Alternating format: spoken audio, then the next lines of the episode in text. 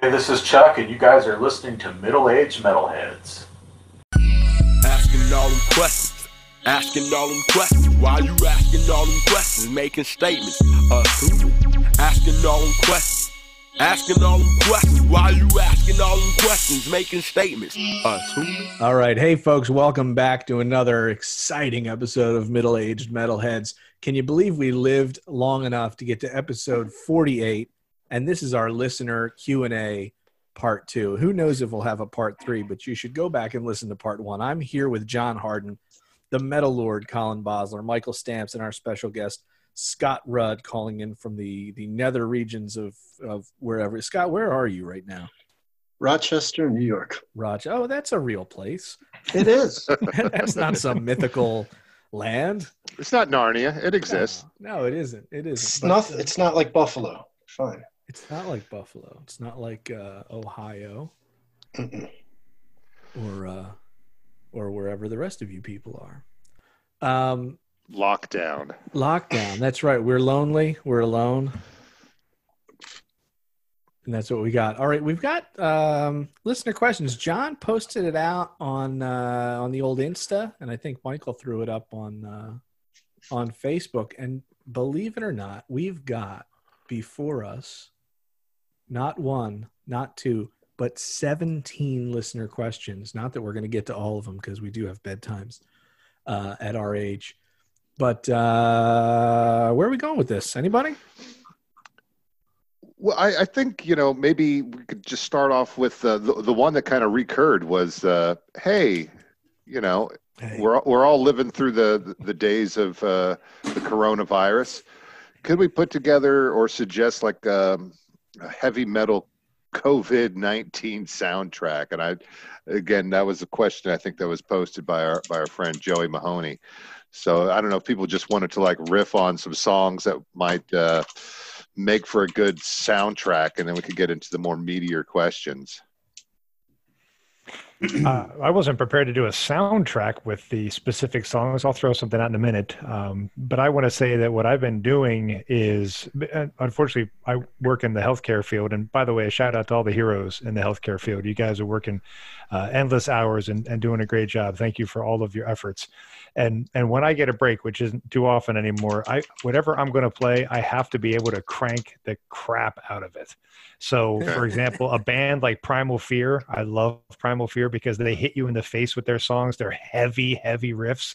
So, whatever I do when I get that five minutes, but anyway, I, my point is I have to be able to crank it because I need to hit that hard. It can't be like a, a- an intro where I'm going to build up. It's got to be one of those songs where it just hits you with a riff. So that's what I look at because it's, just, it's important to get that out quickly. Yeah, Right on. and and and and big ups to you, Colin, for all the work that you're doing as an essential employee. Uh, whereas maybe the rest of us are just kind of like, hey, I'm living in an igloo and I kind of like it. Oh, thank you. You're you're you're on the road dealing with sick people all the time, so uh, you know it's uh, it's it's a token of appreciation to you and and all the folks who are out there on the road, you know, living in uh, the dangerous times of. I, I, the, the most dangerous thing I do is like go to Wawa for coffee. You Dude, I haven't left the house And how long now? since this started. Really? six Not weeks, at all? Six Once? weeks. Well, no, I mean, I went to my office once to like pack out, and I stopped at the store on the way home because the the parking lot seemed kind of empty. But I haven't been anywhere other than home and like the park at the end of my street. Shit, I was at Target today picking up makeup What? sponges for the wife. Makeup sponges. Essential product. Look, I'm Just- not. I'm not Hey, anybody hey, to judge. hey. I, Hey, uh, Colin Hey. got all serious. I was going to say "Alone Again" naturally by uh, The, the song, by the way, is "Fight the Fire." I had to look Fight it up. Sorry, Fire. it's been a while. "Fight the Fire" by Primal Fear. I'm telling you, listen to it right now on on the Spotify. Uh, It it will it will make you jump out of your chair. okay. right We're on. gonna we're gonna post that, and people will be able to like just listen to a jam. And I'm recalibrating though. Now that I like, uh, Colin is taking kind of the aggressive soundtrack approach. I was going to take more of the approach of the soundtrack to the end of the world. He's taking the approach of the soundtrack to the like the recovery and and and you know or just fi- fighting through the, Yeah, the, yeah. the whole sort of frustration. Yeah. And anyone who's listened to the podcast could have guessed those were the roles you two would take. but yeah, you could throw in uh, Dokken's Alone Again or Motley Crue's Home Sweet Home or uh, House of Pain by. Uh, You're just making a Master ballads playlist. Oh, sure. Yeah. Well, again, Sure. people are in their fields. You can about play this "I shit. Remember You," or you can play. Yeah. I was I was thinking not I wasn't thinking Dokken. I was thinking Gilbert O'Sullivan. Yeah, I don't know. I think putting together a perfect podcast for uh, these times would take a little more than uh, than on the fly. Uh, Okay. I, I don't know. I've been listening to a lot of a lot of older fringe hair metal, Mm, uh, glam glam stuff. Pretty Boy Floyd and Hanoi Rocks. Cool. Uh, oddly enough, I was listening to one of Mike's recommendations, Tiger Tales, today, which is which is not old. Um, it's also not that good. Uh, Crazy Lixx is better. Uh, but yeah, I've been listening to some some sort of hair metal stuff. Okay. Well, but- well, maybe that's that's the idea. Then it's like, you know, the- your your COVID, uh, you know, soundtrack is just like whatever the music that you need to kind of get through the situation. Yeah, I've been listening to podcasts more than I've been listening to music, to be honest. Like it passes the time. Yeah. Scott, what have you Mm. been listening to? Uh, what have I been listening to? Uh, metal related or not? Oh, it could be anything. It could be anything. Maybe the whole pandemic got me in a very medieval mood, but I've been listening to a lot of medieval music. As crazy as that sounds. Like. Manowar. like antique music. deeper, like deep. Yeah, no. Uh, like Madrigals and stuff. yeah, deep. Armored way, Saint. way, the way, way back machine. Von Falkenstein. Von Oh, here we go again. Shut the fuck up. Now, freaking David's going to talk about a building that was built just for von Fogelstein. No, that was Wagner, dude. All right. Okay, so what? What's what? There what, you go, what- Joey. It's a non-answer.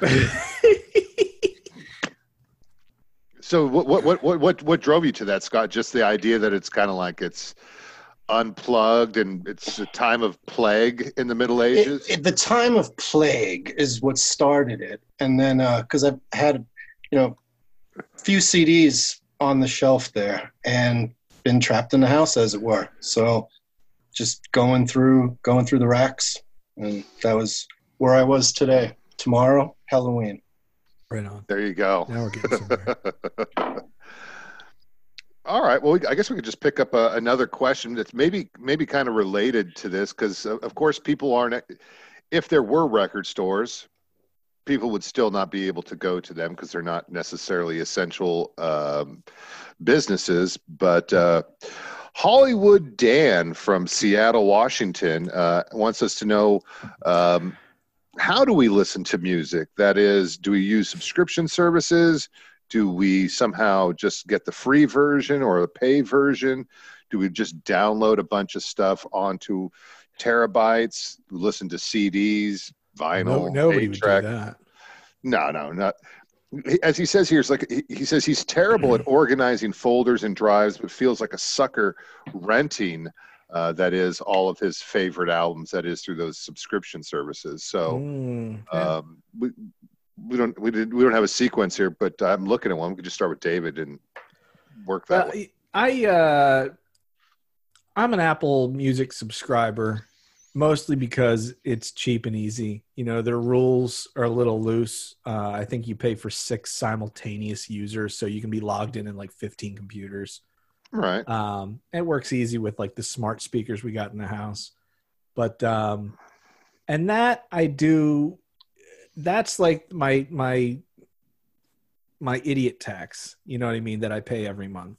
Um, Well, what's what's the cost there, David? Ten bucks. it's fourteen ninety nine for the family plan. It's five ninety nine for the individual plan. But my credit union bumps me back ten bucks on that, so I'm paying six bucks a month for unlimited music everywhere.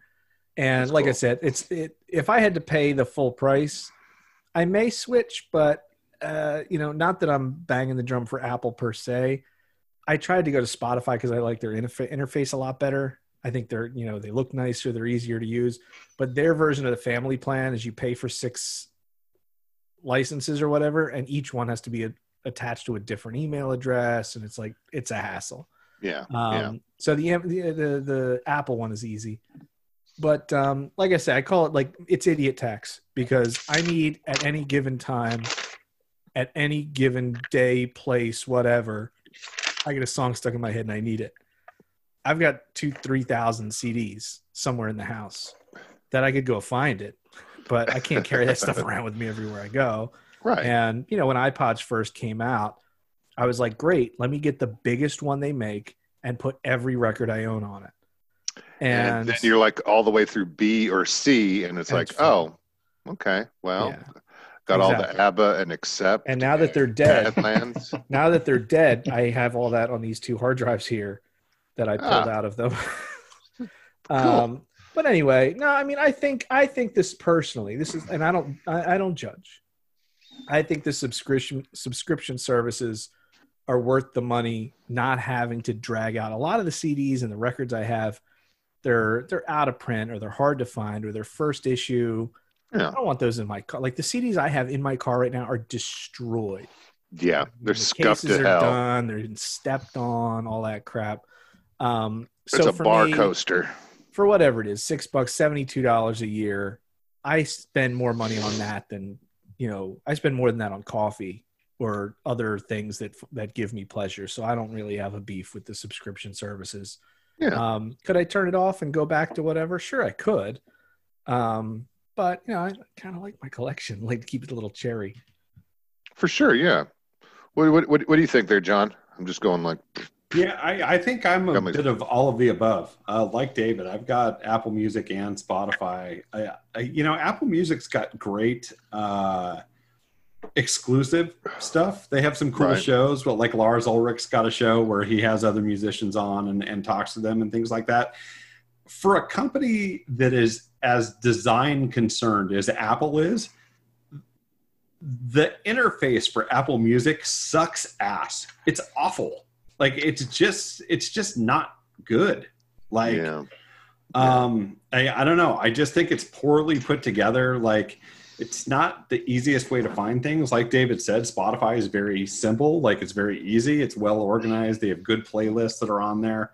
Um, for a long time, they had more users. I think Apple does now, actually. But I, I just I don't know. Like Apple Yeah. stuck by the iTunes way of doing things for way too long when that was a garbage layout as well. And they're just I don't I don't know. For a company that spends as much money as it does on doing things the right way, iTunes and Apple Music are not really done the right way, I feel. Um, I still have a ton of CDs, like David said, out of print stuff, and I like uh, the. We talked about Rock Candy Records and and the deluxe versions that they've been putting out of uh, a lot of good metal records. I like those. I had vinyl for a while, but I got out of it. Um, they just take up too much space, and they're too heavy. And the stuff that I want to get, even if it's reissue stuff, I don't want to pay thirty nine ninety nine for a copy of Ride the Lightning. Like, sure. You know what I mean? It's and I get it. I get that vinyl's expensive. I get that it's a physical media that that is a fringe market now, even though it keeps growing or had a resurgence. It's too expensive for one record. Like it's just not. I, I don't know, and and just the amount of space it took. So I sort of I got rid of most of my vinyl, but uh, I guess that's my answer: CDs and streaming. Cool, cool. Uh, did, uh, to follow up on your point, John, like I, I used to have a, a an Apple subscription, um, but it, as, as David does too. But uh, whenever I would want to like listen to a, a full album, it would just it, it would just play the first song, and then you'd have to like you'd have to go and then you'd have to press the next song. Is it does it still do that? Was I just I- doing no, something?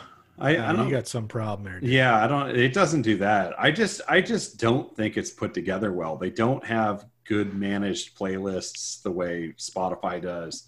Yeah. Um, they're just lagging behind in certain things. I don't know. anyhow when, look that that was the thing that just kind of turned me off and it was just kind of like Yeah. you could only play one song at a time and then you had to manually press the button again to get to the next song um, but uh, let's let's turn to Colin. Colin, what what are you doing to like get your music into your ears?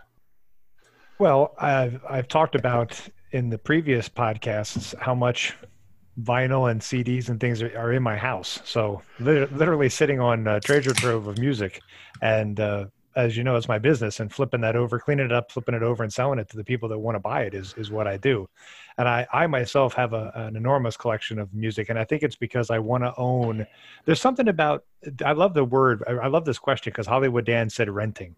I, I I love that concept because I have Spotify as well. It's five bucks a month, and I, I use it for when I'm traveling at times in, in the car and such. Um, but I've got cases of uh, the CDs in my car as well, mixes that I've made, and I, I love the idea of renting it because you really are renting it. There's, to me, there's a more of a connection when you can open up a CD. I was doing it today at work when I had a few minutes on conference calls. To be honest, hopefully my employer's not listening, and I would. Uh, Or not. and I would, and but when because you, you, can read the liner notes, you can see how it was laid out and how it was designed. You can pick up, and and I think if you're really into music, as we all are, you you want that. You want that connection. And i see what what hollywood dan is saying. If you have those those pieces as as um, david was pointing out you can go to his collection. He's got his his 3000 sitting in his house. If he if you pull that out david i'm sure there's a connection. You can remember when you bought a lot of that stuff. And, and you i crack those cds open from the very especially like the imports i would save the little like Japanese cards that would overlay on the spines. Absolutely. They're, tap, they're stuck in there. Exactly. And I can, right. And I, and I can see over Scott's shoulder. I imagine that's all. It's either books or music. I can't quite tell Scott, but uh, obviously you're a collector as well of items. And I think it's because again, you want to be able to, you want to be able to see it, feel it, touch it, get to, get to know it. Now, admittedly, there is a point. There's a point where all mm-hmm. of us, I think, have to say as we get older, okay, how many thousands of these things do I need? And so maybe you're going to start to wean out some of the stuff One more. You, you know, you don't listen to. Um, but my my preferred way ever since I was a, a, young man is to own it and be able to say that I I've I've become uh, really used to seeing it and, and, know it, and I can I can uh, feel a connection to it. Mm-hmm. What, what, what do you got to say to that, Scott? Yeah, to follow Colin's point, uh, that it's a, it is about the the physical nature of owning it. Um, and so I have CDs and vinyl for the most part. And that was a great point. You can kind of remember where you bought some of this stuff. And another thing, if people come over and you know you're doing a little listening session, it's all there on the racks and kind of people can explore rather than because I don't have a subscription service, so I wasn't sure how that would work. But you know, the you know, going on however 30 something years of collecting. And really that's that's the main word for me. Because Rochester has some really good record stores, and you know, I re- that's what I'm really missing during the pandemic is going over to Record Archive and just spending an afternoon just going through, grabbing some stuff, buying some stuff, coming home, breaking it open, and listening to it. But uh, the the other point is uh, new vinyl is just too expensive. 30 40 dollars it's just it's out of control for what some of the record labels are doing these days yeah, um, but but again, you, you could see how that's like a a market that that works for for people of our generation who want to. I don't know. You don't necessarily need to like buy every thirty dollar, you know, I don't know what what the how many grams they got in the vinyl there, but you, you, every, every every once in a while I'll get like the I'll get the new Arcade Fires on vinyl. I'll get the new Modest Mouse on on um, on vinyl, and I know those aren't metal bands, but when you listen, when you really want to listen to a record and do it right, then that's that's what that's what you put on.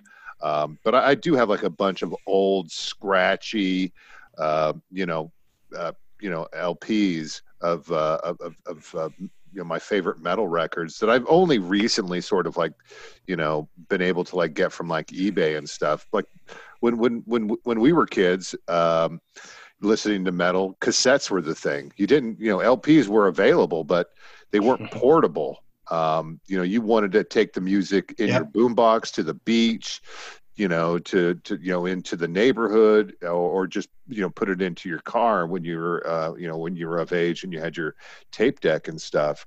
And I always think like the medium is always kind of like a generational question because uh, I'll talk to my students nowadays and they own like no records. Like they don't collect. They don't have cds they don't have you know clearly they don't have cassettes or eight tracks or cosmopolitans, Dr. Stamps. Rootless cos- cosmopolitans. Well, yeah, but but that's that's that's the nature of uh, of the technology too. It's like why would you why would you have like a like a Tom Tom in your car and a digital camera in your in your uh, fanny pack when it's like it's all here, Yeah. you know? Well, so I'll, I'll tell you though, Michael. I I hand cranked my Victrola this week and threw on some 78s, and I am dead serious about that. well, David, that's were you also putting on some like mustache wax and It took Get it your took silk me, top I hat out. it up. I, I had I you know that's I awesome. Needed, needed to turn the volume down, so I closed one of the doors. Yeah, no, that's again. Um, maybe, maybe again, it, it says something about our generation and, and our uh, affection for music and, and and all the various ways that you can kind of uh, uh, experience it. Um, but a- again, I think we we all agree that.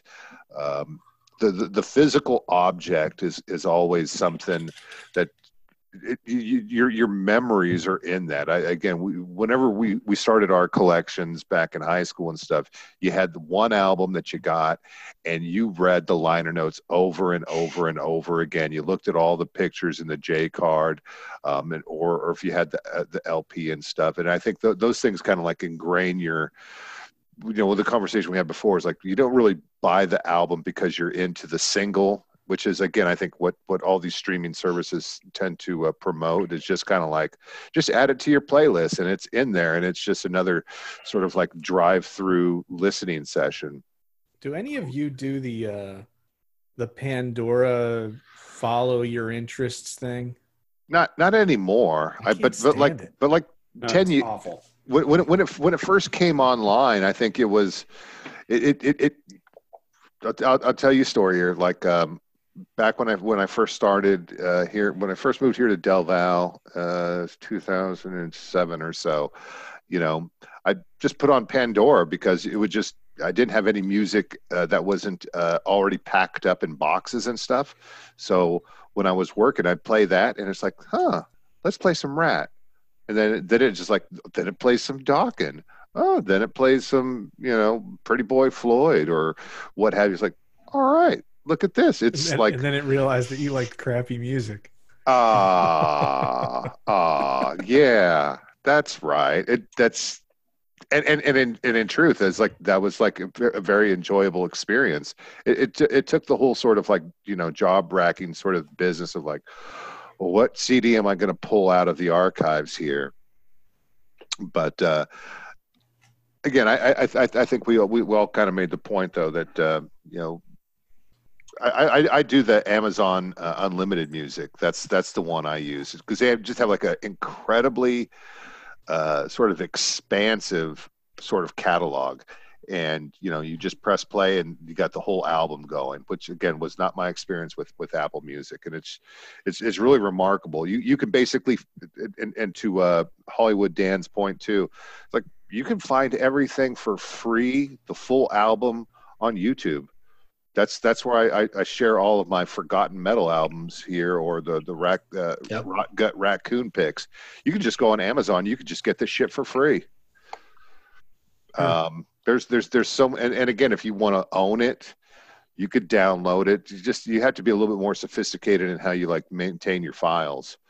You know one file for metal and then you just dump all of your uh you know your, your sound files into that and then play them or put them up on your uh, on your iPod How about that? or your Zune. People still still got the Zune.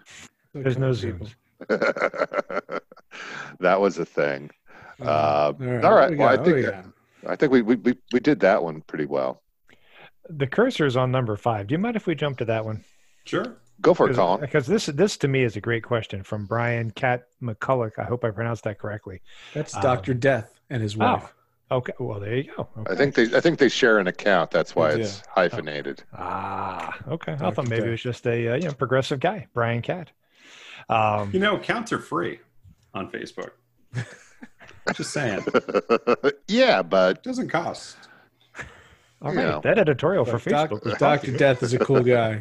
Weird. I saw he- him at yeah, yeah, Napalm yeah. Death. We No, hung yeah, out at the bathroom. No, no. Brian's always, uh, you know, stimulating some some good conversation and adds good content. So, Colin, go ahead with this Easy question. for you man. to say, Michael April stamps.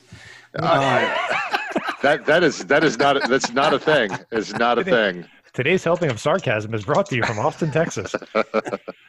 Uh, the question here, or the, the comment, and then into the question. There seems to be production quality discussions during your listening parties. Do you think production quality can make or break an album across all genres? Absolutely, it Holy does. crap, yeah. Um, to me, it, it- as I, I'll tell you this: as I age, as I am now middle aged and getting older, as I as I became more aware and mature in what I was listening, the production of an album mattered more and more because I, hmm. I over the years I started to have you know how when you're younger you start to you pick a you pick a few things you start to learn them and it could be anything. It could be music it could be movies it could be whatever.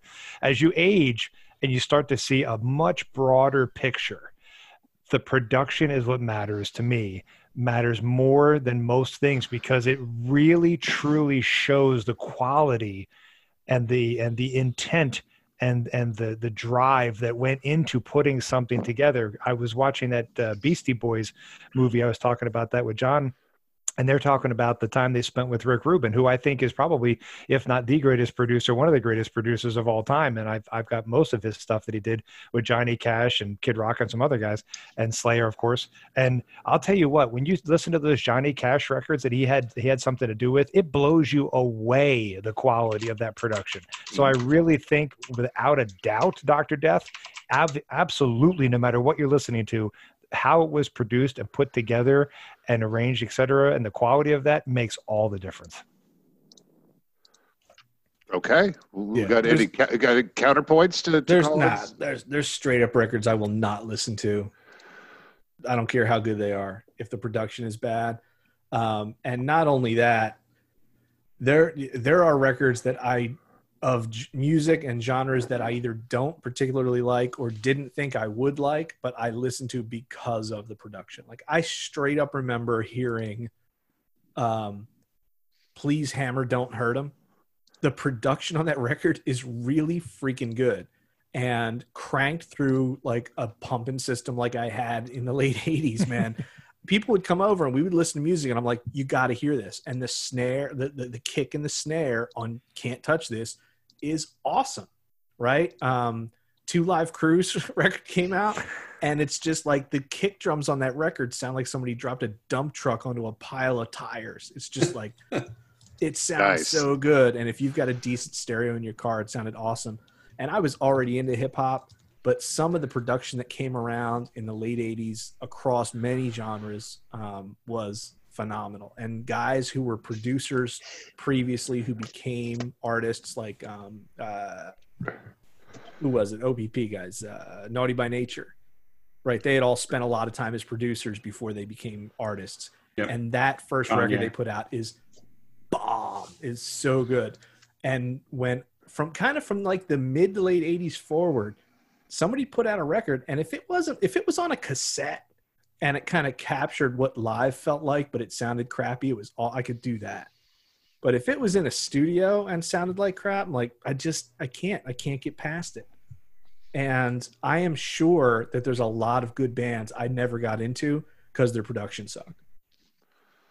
Yeah, the flip side of that is I think there are albums that I have listened to more, like you said, because of the production. Like like the Boston records sound fucking incredible. Like I don't like Steely Dan that much, but Steely Dan's records are immaculately produced. Uh, Electric Light Orchestra, same thing. Yep. Um, I was just listening to Boston this week for that exact reason. I mean, dude, those Boston records, I- I think, are are amongst the pinnacle of that. Uh, the Beach Boys too.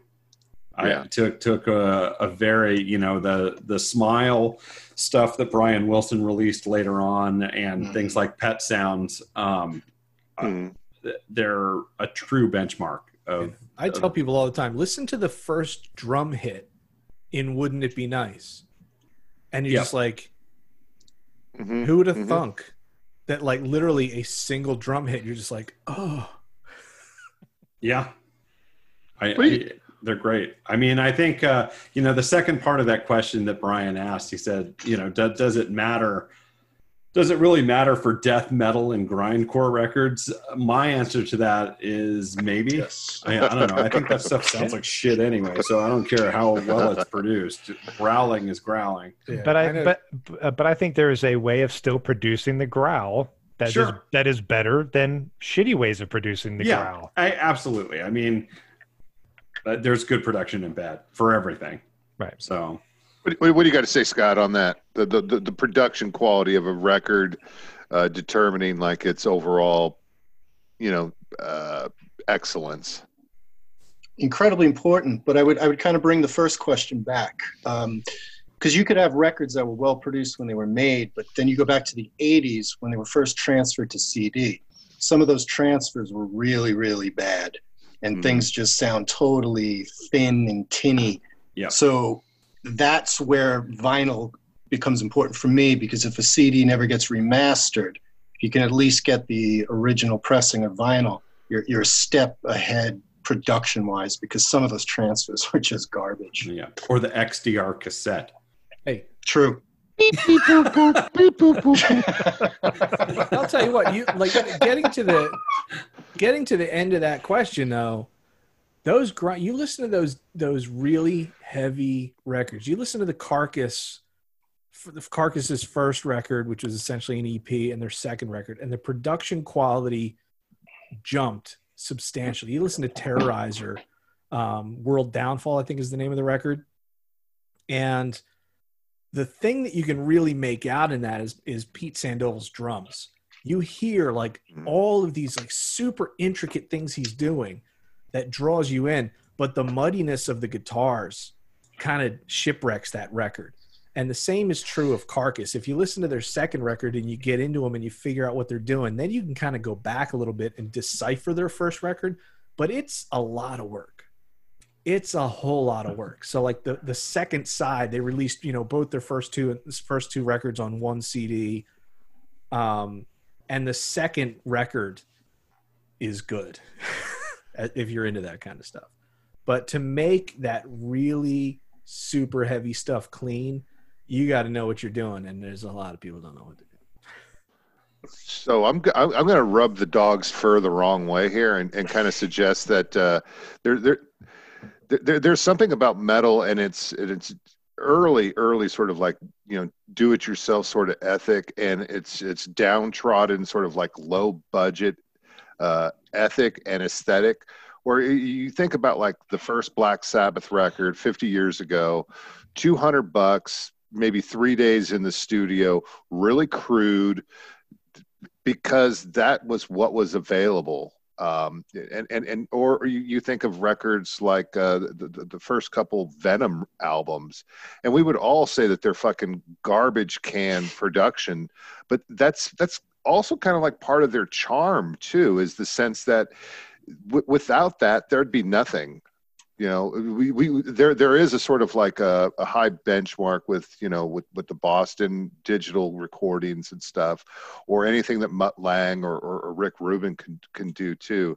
But uh, I think back about uh, to Chuck Schuldiner and like the idea like we would just as he said like they would just like tape trade based on recordings that they had done on a boombox where they just put in a blank cassette and pressed record. So there's no mixing table, there's no engineering. It's just kind of like raw, unfiltered, garbagey noise.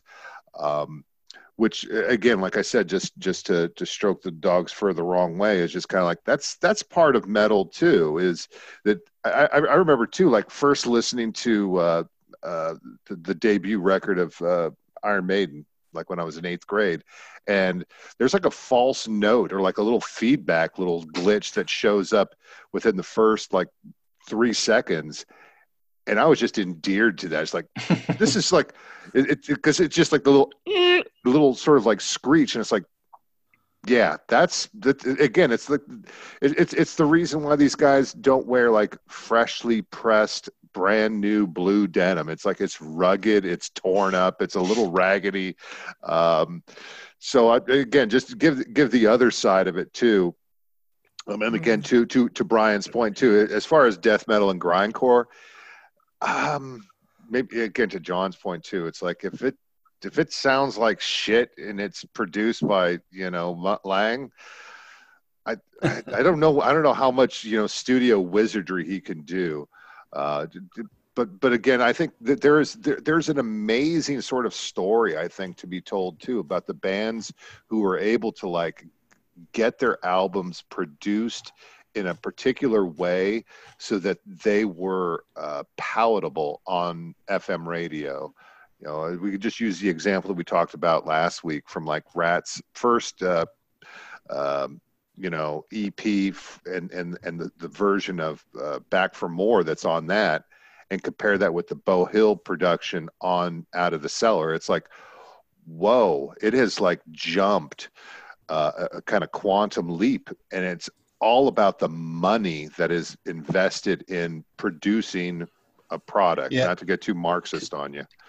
because I think that record was at Sound City. They made that, Mhm. which is out in California. There was a David Grohl documentary a few years back about the studio, Mm. Yep. and uh, Oh, Dio's sure. Holy Di- Dio's Holy Diver was produced there too. And Mhm. after seeing the documentary, I went back to those records, and and like you were saying, Michael, it's like the money buys a certain studio that some bands just don't have access to. Yeah. Yeah, And but I mean, Dave some of bought those- the board. Yeah, I mean, some Yeah. of those, some of that though is like you you take a great recording of a bad band, and it just shows you how bad they are. You know what I mean? and True, you know, but, like but, I, well, but we, like I was talking to John, like I got a copy of uh, the Last Starfighter on Blu-ray, like in the five ninety nine bin at Best Buy or something, and I was like, awesome, it's on Blu-ray, and I put it on, and I'm like, holy crap, this looked Yeah. really good on VHS. yeah, yeah, yeah. because You, you, VHS kind of like rounded out some of the lines, you know. It's like it looked really bad, you know, and I think that there's some there's some balance of you know, you take a band like early like you look at that grunge scene, they captured the rawness but in some cases it's a really high quality recording of a manufactured gritty sound like in the case of mudhoney like where they Yeah. went and bought like expensive old guitars and expensive old amps or maybe they had them or acquired them but there's no there's you're not really splitting hairs on that where some some bands who listened to that sound they said oh we want to get this gritty sound so they made crappy recordings of crappy music and it sounded crappy and they're surprised there's Right. got to be a balance of like what chuck was doing with like literally lightning in a bottle and the recording sucked but you could tell it was good yeah, and and again, I, I think you know that's that's the, the sort of thing that you're always aware of too. You can you can listen to uh, a really bad record, um, but you listen to it for like the really interesting um, or effective sort of like studio production of it, and it's like that's that's great. That but it's it's ultimately just like polishing a turd because you're not you know you're not gonna you're not gonna you're not going to enjoy it. And, and in some ways, like you know, we'll, we'll always say like one of our favorite Kiss records is oh Kiss reference. "Hotter Than Hell," Yeah. right? And and "Hotter Than Hell" is like it, recorded to sound bad it is like a it, it is like produced in a dumpster. Um, but but that but that's that's that's part of its fucking charm too. I, I don't want like some slick ass sort of like you know uh, electric ladyland version of, of that record to ever exist. yeah like the Um, first three ween records done on a four track sound better See, yeah. wise than Again, Hotter Than Hell. So uh, so again, I think it, to go back to Hollywood Dan's question here. Uh, no, that wasn't Hollywood Dan. That Brian was uh, that was Brian, um, Doctor Death. Um, it's it, it's always something to consider when you when you put the the needle down or you press play on the CD or you just you listen to Spotify. You're you're you're not listening to just uh, you know the performers and their various instruments, the vocalists.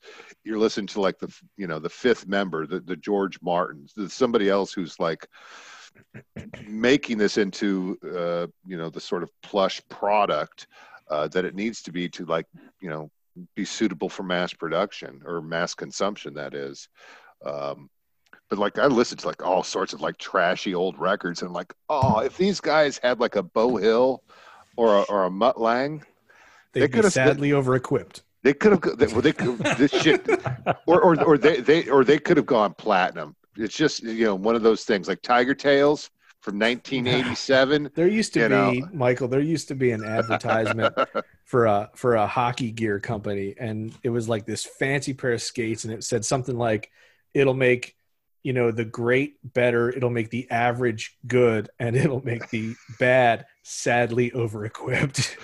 Yeah, yeah, yeah. There's yeah. We've There's all been in those situations where somebody, you know, somebody asks you if you can, can- if you can help them with something, and what they want help with is just literally a turd.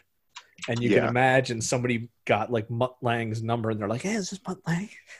Yeah, it's it, it again. It's um, yeah. There, there there there has to be that sort of balance in, in in a way too. Otherwise, you are just kind of like throwing a lot of money at. And again, to, to John's reference again to like Pretty Boy Floyd, like th those dudes were like signed in the late '80s to a million dollar contract, and they never got on MTV. They never got on the radio.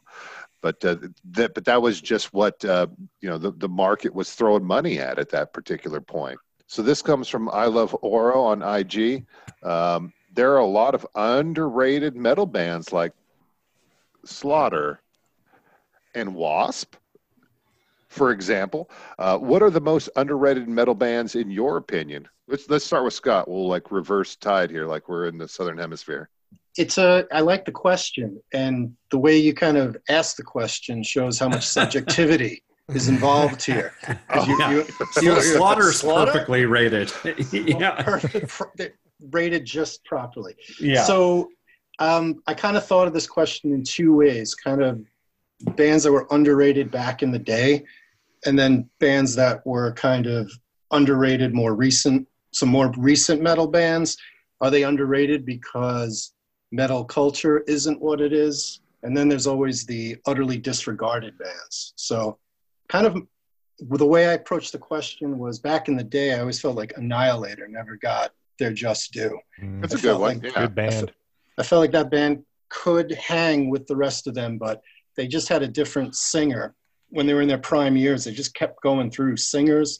They'd get some headbangers ball airplay, but they never, never quite, never quite made the conversation. Alice in Hell. That was like a like a great record that came out there late '80s and stuff. cover. Uh, terrible song title, but anyhow, but yeah, but they they they were they were a great band, and they they're still around. It turns out. Mm-hmm. Uh, I think they just they just put out a, a record recently. So And their stuff has been really strong the last five, four or five releases. It's it's good, good stuff. yeah, which so so, so if we're we're asking, uh, you know, what are some other underrated bands and stuff? Um, Colin, what what do you have to say as, in terms of bands that maybe that people have overlooked or didn't give their proper due in the, in their time? Well, we did an episode on progressive metal, and I always think that the progressive metal bands, for some reason, as a group, like Helloween and Dream mm-hmm. Theater and such, they never seem to get a lot of love. People know that they're out there, and I, they have a following. I, it, it's interesting if you look at our. I think we, you were on episode forty-eight. Now we of course mention Kiss every time, but if you listen, if you put a compilation of all of our episodes, we mention Helloween a lot. They're not like we don't talk about them. But Right. if you go out to a group and you and you interview 100 people, you're not going to find any that list Helloween more than likely list Helloween as their favorite band or maybe even a top 5. Oh Um, yeah. Yeah. I used to do some work to support Dream Theater when I was with Roadrunner, uh, doing the the uh, grassroots stuff. People like there's a strong following, but I think the the progressive bands just seem to miss the mainstream, and I and it's a shame because there's a lot of really strong musical stuff. But I'm going to throw out one more before my turn is over that I think has always had an asterisk next to its name.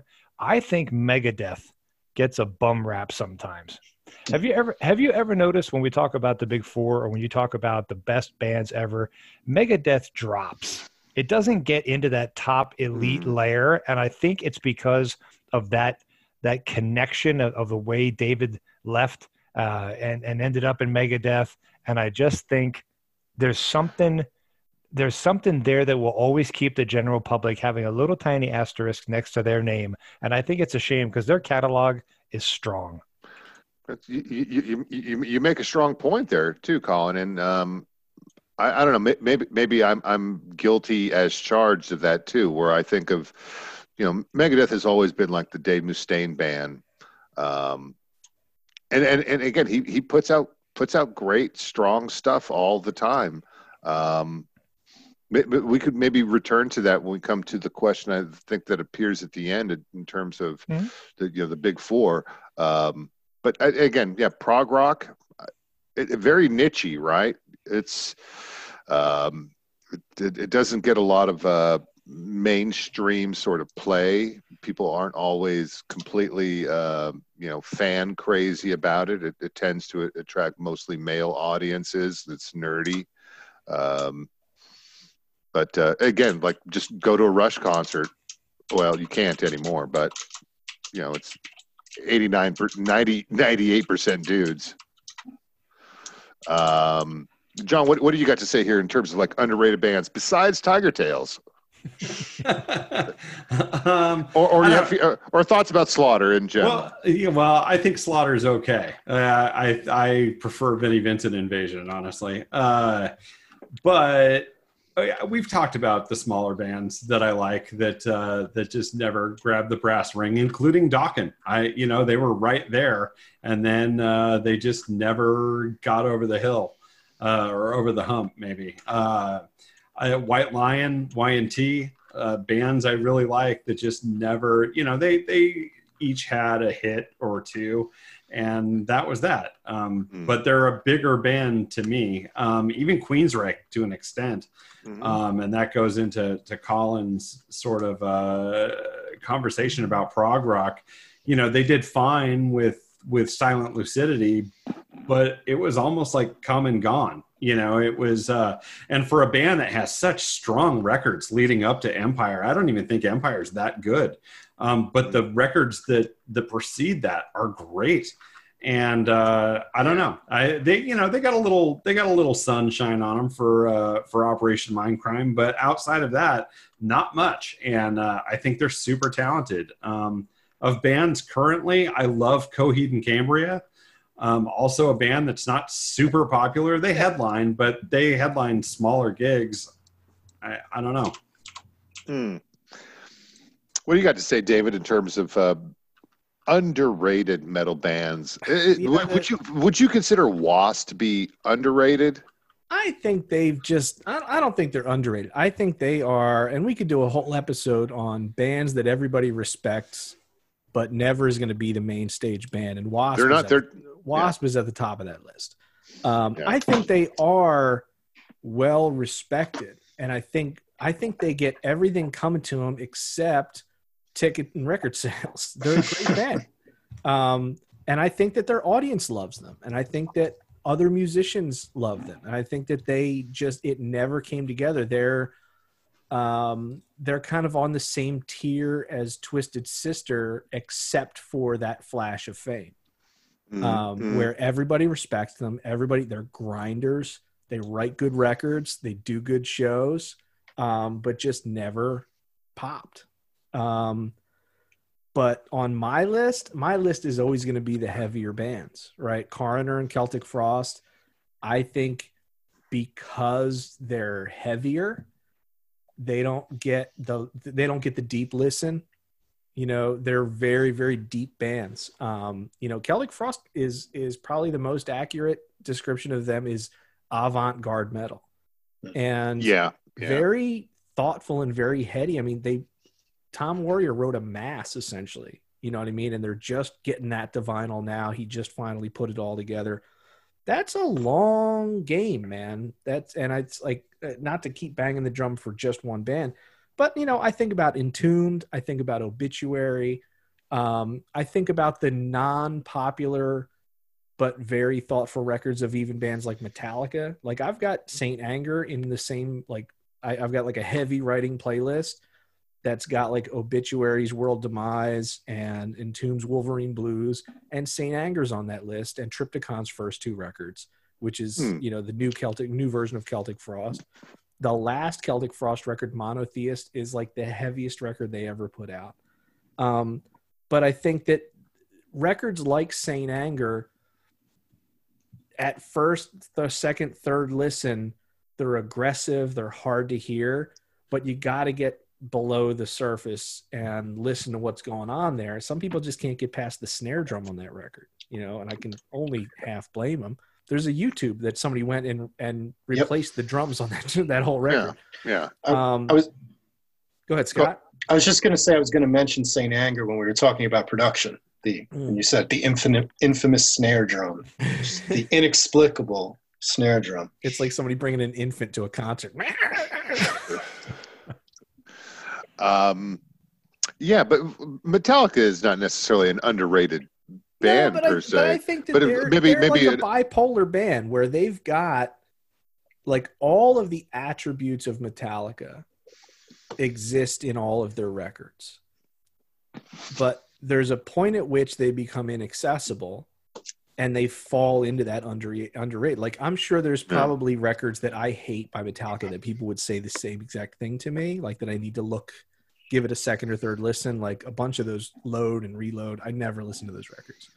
some but of the, Anger- some, some of the tracks on there are really dope, though. It's exactly what I'm saying. It's exactly what I'm saying. It's like they are for me a very black and white band that Yeah. sometimes they sound like Ride the Lightning and sometimes they sound like Saint Anger to everybody. Sometimes they sound like rock Talica, you know, instead of Metallica. but for me, that that Saint Anger record and probably some other records of theirs fall into that kind of like heavy aggressive category that I really like that doesn't catch on with a lot of other people. So I, I they're kind of potentially a bridge to some of these other bands. I think. Yeah, well, and, and I know in, in terms of like these, what we what we call underrated, I think is always sort of like one of those, uh, those sort of like lodestone terms in metal culture. It's it, because I think we're we're always like such fans of the music and the culture that like our favorite bands are always sort of like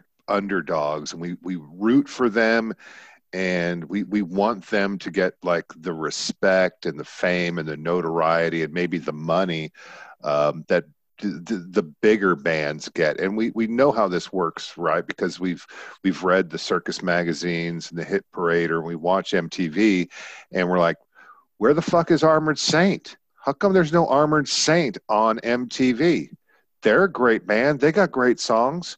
Um, so in, in, in terms of that as far as a band that like was you know basically you know from the very beginning from you know metal massacre 1 um, all the way until you know you know uh, john bush left for for uh, uh, for anthrax armored saint has always been for me like one of those great sort of like under underrated bands. John already mentioned like y&t and y&t yeah they, they put out great albums. Is it is it their fault that they don't write a pop single you know to, to get on mtv and they they dabbled with that and they had like the summertime girls and the, the, the don't stop running and stuff. But um, I'll add uh, Prong to that list and Lost Society. Add prong. We, Oh, yeah. you, you you could basically add, because because i think we, when we use the term underrated it might be a little bit overused. Uh, when, when you refer to bands like slaughter and wasp and say that they're underrated it's like no they're not. It's like people know who fucking slaughter is. I saw him open for Kiss. you know uh, people people know people know who wasp is because wasp was like for they we were, we were there too yeah for the asylum tour. Um wasp for for like a long time was like the most notorious metal band in the land you know they they couldn't get airplay uh but you know they definitely got a lot of attention um but uh, so I'll, I'll just conclude with that. Like the, the whole idea of like what's uh, what's underrated is like that's everything else. It's everything below Bon Jovi. Like you know, check check check out my big file of under or, or, or forgotten metal bands. Like they didn't have a good producer, they didn't have a good manager. They put out one or two albums, and they're they're they're they're not very good. they just plain suck. But, but maybe they suck because they didn't have you know the, the the capital behind them, or they didn't have the right connections. They, they're the they're all underrated. They what could Some have been. bands just never had the opportunity to suck. That's true. You know, on on on a on a broad scale, So uh, on that note, we'll uh, you want to switch into the to the next question. What do we got? How about dealer's choice, Scott? What do you got? You want to like you got one of these questions that's like gnawing in your brain? Ah, let's see. What's the very basic, but I think great question? Favorite guitar riff? That could keep us busy for a while. Okay. That was from Tim on IG. I'll be right back. Guitar riff. Michael so into that question, he's leaving. He- No, what, no what- comment. Well, no, I, I, I, I'm- I'm listening to the question. I could, I can still hear you guys. I got to get the cat. The cat's out in the garage. Hold on a second. Okay. Well, well, Michael gets his cat. Scott, why don't you start off? You and your euphemisms. Ah, that's great. what is it? A family show? So I I wrote a lot for this, so I don't want to I don't want to monopolize it. Uh, a couple of my notes are any Mercyful Fate riff on their first two records, or Tornado of Souls by Megadeth. Um, but if it came to it, if I had to pick one, it would probably be any riff from the the the, song "The Oath" by Mercyful Fate off their second record. Wow. I can I can go back to that one anytime and just be stunned with the rhythm guitar work on that record. Interesting. And Tornadoes of Tornado of Souls is a great song. Yeah. And that that riff is is heavy. But that's a lot of love for Mercyful Fate. We don't we don't talk about them much. I think we should go back real quick and put them in the underrated band Bad category, production. perhaps. That's And production. Okay. You know, actually, you know, I think there is a. I, I have one of their albums I've listened to. I think it is The Oath, and you're right. I think the production is that is off on that one to some degree. mhm. Interesting, Scott. Hmm. All right, David. Um, You know what? Mine can change every single day of the week, and I'm yeah. dead serious about this because it is a blessing and a curse that eh, I've got a, I've got a good memory. uh, that every day, any room I walk into, any scene change, some I hate to describe it this way. There's a song in my head. Everything I do all day, and it's not always the same. So, uh, and I think we've talked about this a little bit before, but you know, right now, if you would have said to me, what guitar riff would you blast if the kids weren't asleep? it would be the first track on Quickness by Bad Brains. That's the mood I'm in right now, right? Where HR is Brilliant. and it just and then Dr. No kicks in with this killing heavy riff. Another day, as I mentioned, uh, I'm not a huge fan of CKY, um, but the guitar riff for 96 Quite Bitter Beings is killer. It's like great use of effects, phenomenal production. Like they're just tied in, really great production. Um, but you know, I think about Peace Sells. Like there's days I'm just in the car and I'm like, crap, I need to hear Peace Sells, man. I need to hear that bass line, that do do Mhm. do do. You know, it used to be on the on the MTV, uh, the the the Yeah. drops, right? Yeah. MTV, do do do do do do do do For years. yeah, You're right. for years, and it's like it's such a perfect little riff. Um, but you know those lasting riffs, like I remember, like I said, you know, I've, I've told you this before. I, you know, I went to school for music. I was, I was, uh, I took composition classes, things like Yep. that, and you think about just the simplest rules for writing a melody, right? It's singable, it's short enough to be memorable, and it's good. You know, it's got it's got some some rules about how you rate how you create a melody that's gonna that's gonna fit into those parameters. And man, I mean, little things like that, or um, you know, something stupid like Crash Course in Brain Surgery.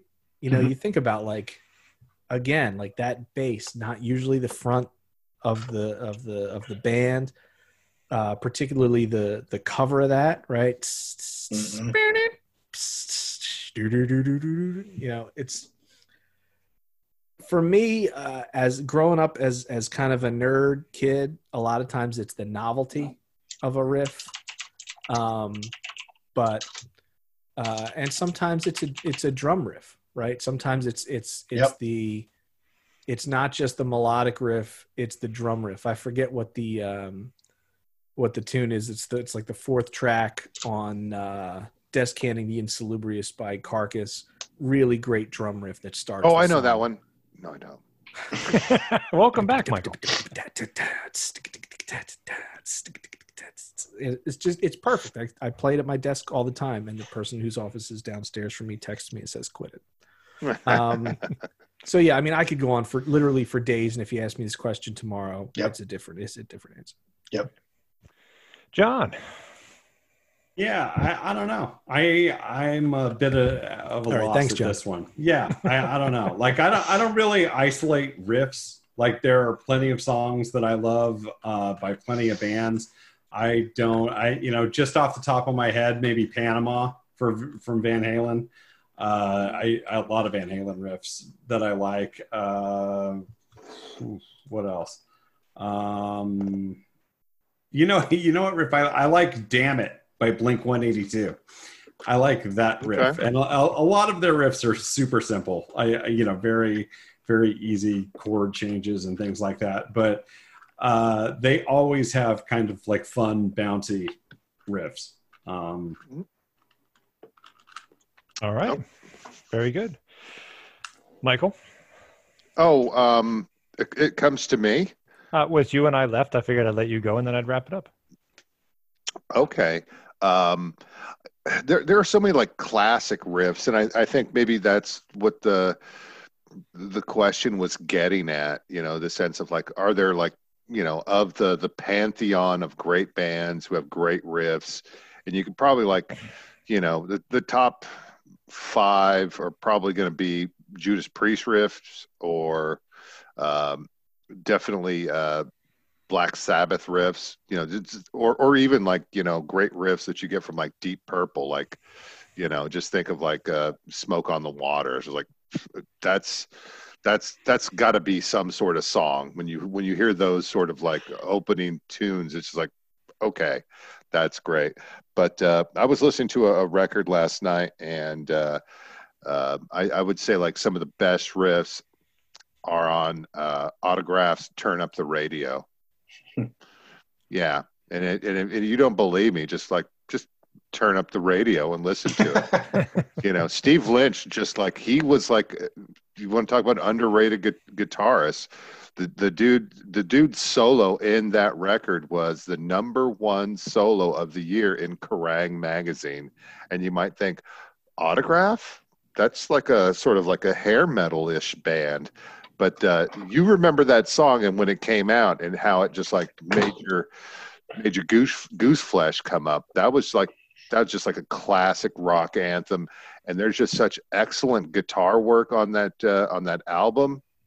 Just saying, I I, I love that album too much to. Uh, we, we might have to do, devote an entire podcast to it, but we probably won't. we could do a Uh, listening party for that. I'm in. And I know under- every I know every word to every song. Me too. And as, as underrated bands go, they're they're up there too.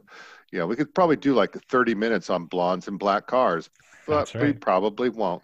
But uh, just like there, there's there's there's every everything everything about the, the the whole confection of that song is is perfect. It has like that squealing solo that opens while the you got the drums and the bass building it, and he just lets go with that that sort of riff that like you know if it would have if, if, if loverboy had had written that song or or journey it would be hmm. like one of those sort of classic hits where it's just like yep perfect. But so they get they get nominated as like a one hit wonder but they did also have blondes and black cars so two hit wonder.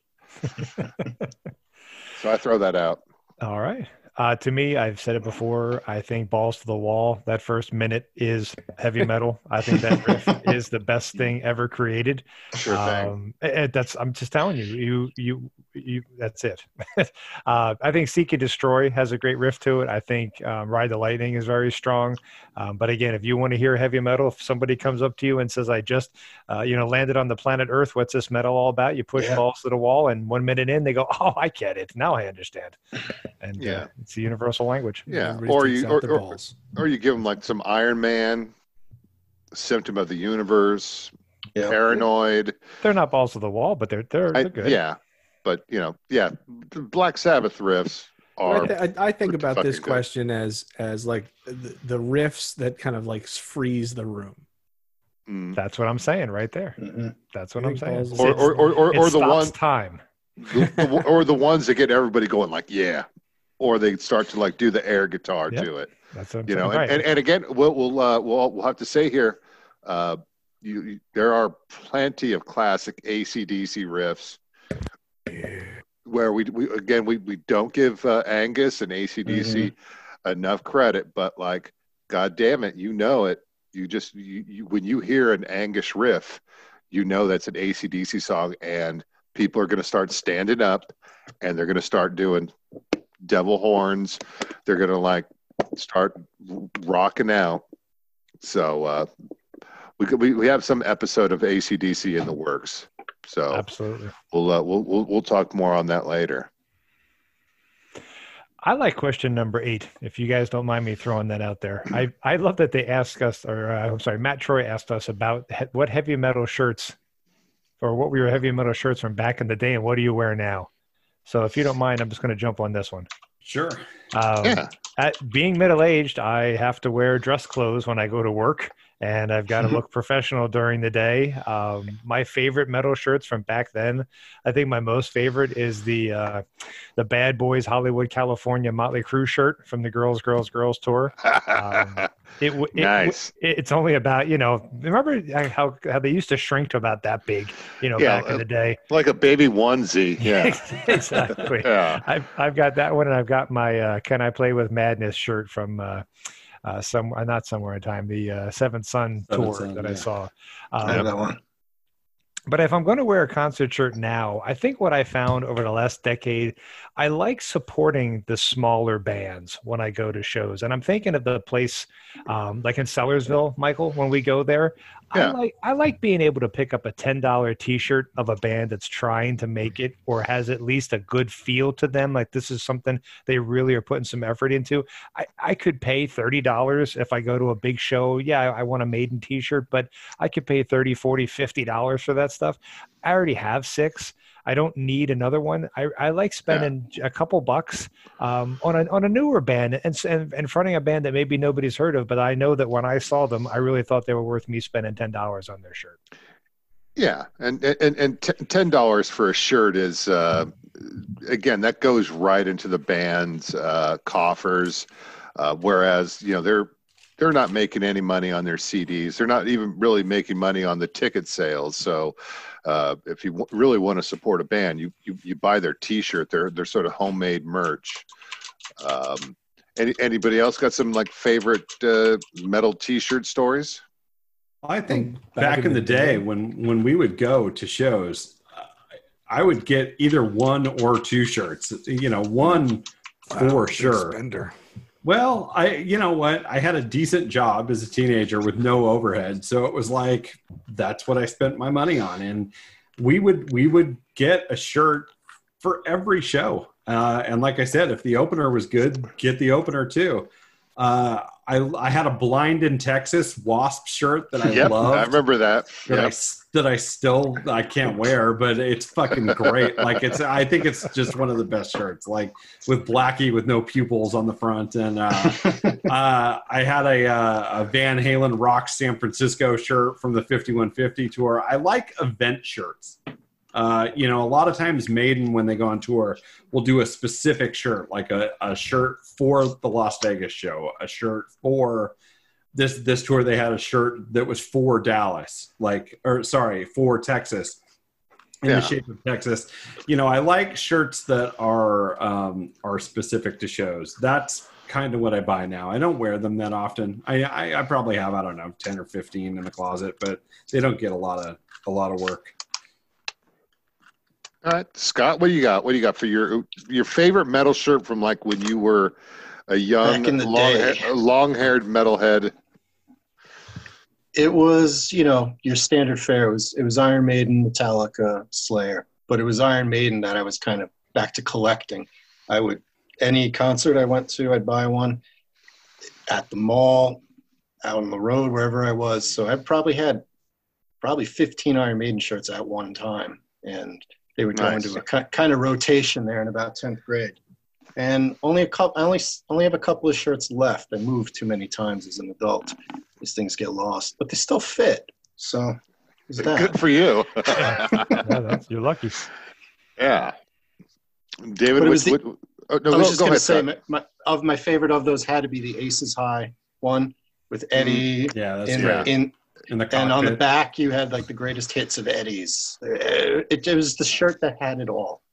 Yeah, that was that was that was that was a top shirt right there. Yeah, there was there were so many different shirts that you can get for uh for like the Power Slave. It was incredible. I was just I was doing something on Facebook here and it's like, "Oh yeah, I remember all these shirts." And there was just like an infinite variety of you know, all all the different designs, all the different uh you know styles of shirts. yeah. Um and and again, Maiden was like king of this, king of merch. Well, Uh, they, they had a good thing going. I mean, they had Derek Riggs doing artwork for every single that came out, had new Yep. Eddie artwork.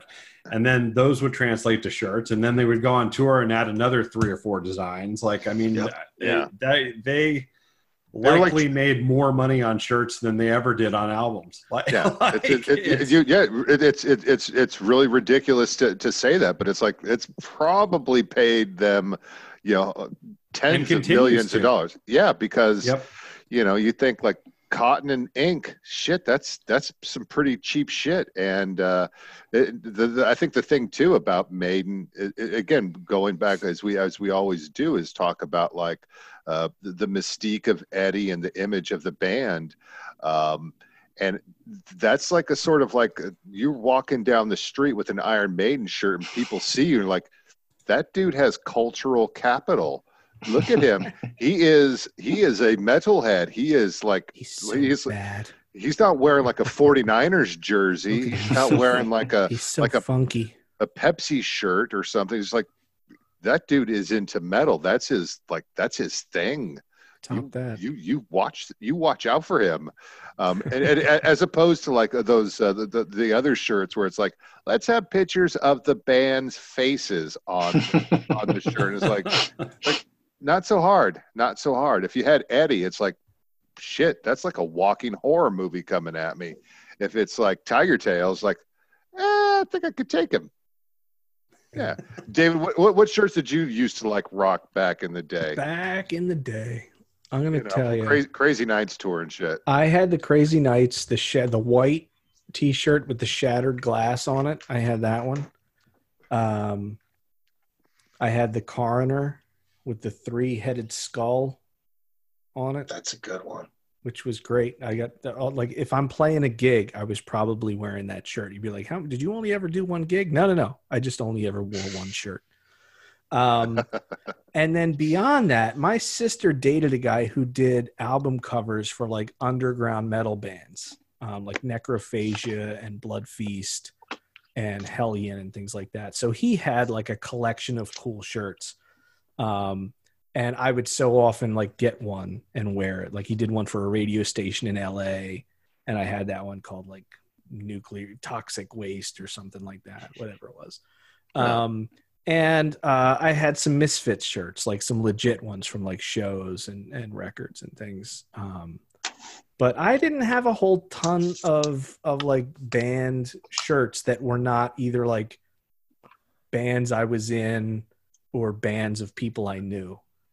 Uh, Most of my shirts were like, you know, I tried to gather like gear shirts. Like I had like a D'Addario Strings sent me a shirt because I like sent him some music, and there I was like, "Hey, can I get free strings?" And they're like, "No, have a shirt." Thank Um, you. Keep up the practice, buddy. You know, um, You're gonna make it someday, gonna sir. make it someday, buddy. Uh, no, I, I didn't have a time. I mean, I probably have more concert shirts now than I did then. I'm wearing my cleric shirt now. That is like the comedic. You yeah, can't can read it. Super Yeah. easily read. Yeah, well, they made it specifically for. They're like, we made this shirt in the in the you know in the trend of you can't read the name of our shirt. Well, it's, it's- yeah, it had is like the, the the death metal It's sort like, what's the of name of your font to band? Clearly, it's cleric. Obviously. It's called Pile of Leaves. It's called it- it- cracked, it- cracked Ro- leather couch. Called Rorschach print. I don't know what the fuck. Oh, before Um, we jump off this, the I, Damage Incorporated. I liked that shirt too. The Which one was pus that? stuff that Metallica did. We Which talked about that, that? before. was that the That was the one that's like the skull baseball with like the two bats coming out of it, like the the with nails in the Yeah, bats. yeah, like, yeah. Yeah. Yeah, Those that Pushead shirts, dude, were everything. Like when Yeah. I was when I first got into death, I was like I was at the beach with my family, like quote, writing our second record. and we were hitting like the surf shops to get stickers to put on our guitars and stuff. And it was all like either Powell Peralta, which is like the Viking helmets with skulls, or something like either Pushead or pseudo Pushead looking shirts Mhm. he was the man. Yeah. Was like everything was just like skate. Yeah, it kind of, it kind of, kind of, it, it kind of fit into that era, whereas kind of like there, there was a kind of punk, skate, metal, but it was, it was definitely sort of ultra violent and edgy and kind of just the first look at it is just kind of like repulsive or like, damn, that's cool. Yeah. I, I, I, yeah, that, that's the shirt that I wore out was my you know, black concert tee from when we saw Ozzy uh, for the you know Ultimate Sin tour um, with Jake E. Lee. Uh, Oh, I had the- I had the, Metallica uh, opening at the Cow Palace. I, I, had got the, the, Peace Sells shirt that I bought at Spencer's. that's cool. Did you go to the show though? No. Yeah, I think that, but that was the thing too. It's like because I had like this, and I, I just recently remembered it because I found these photos of me wearing a, a Malice T-shirt for. Uh, it's the album cover for uh, "License to Kill." I was like, "Damn, I remember that now." Now that I see the picture of it, Uh, and I have like a surly ass look. I don't know. I was like all of like 16, 17. It's like, what are you taking a picture of me? I'm reading a book. I don't know. I, it's, it's uh, but uh, it- like like John was saying though, like we, because we went to like a lot of the same shows, it was kind of like uh, like the pilgrims when you when you go to the Holy Land, you get a palm leaf and you you bring Mhm. that back and you are a palmer. You you go to the show while everybody else in your little podunk high school is like sleeping or watching Facts of Life or some shit. and you show up the next day and you're like, look at this fucking shit. And it's Very like, oh, existential right there. Like, tell me I was there. yeah. No, it's, it's, it's, it, it- because it was like a badge of honor sort of thing. And it's like, dude, did you go to the show? It's like, yeah, that's where I got this fucking shirt. I didn't get it on mail order. I didn't get it from a back of a magazine. I didn't get it from like a surf shop at the at Santa Cruz Beach and Boardwalk. I was there, and it Didn't was even- awesome. And you were not there, and I am cooler than thou. Didn't even wash it. Just No, that's the thing. No, that was I- day, absolutely next not. day. that was always the thing too. It's like, could you wash it? You know, overnight because you would have to get your mom involved in that because that's like that's like that's a sort of like piece of equipment that you didn't necessarily. I I, I always wash my own clothes, Dude, but you like smell like the back of a bus. but but that would be worth it. Uh, one one one more story here about uh, the, the metal shirts because metal shirts were everything. But uh, John and I we went to the Ted Nugent show where Iron, uh, Armored Saint opened. Side note on this, we're like right there. Uh, this is at the, the San Jose Sta- the San Jose uh, Civic Auditorium, so it's like a really small sort of venue, uh, really. Like a WWF venue. Ki- No, smaller of- than that. Small. It's it's kind of like Yeah. it's like it's like a you just imagine like half of a basketball court. Yeah, like a home and garden show venue. and uh, you know so uh, you know god damn it if armored saint isn't like rocking out with their cock out but like john bush was literally rocking out with his cock out because his leather pants had ripped in the crotch. And he had taped them up with like electrical tape and we were just looking right up there and there was like there was john bush's bush but there was also like twig and berries. And it's like oh oh dude. Also i i stage dived at that show. No one caught me. I fell flat on my back.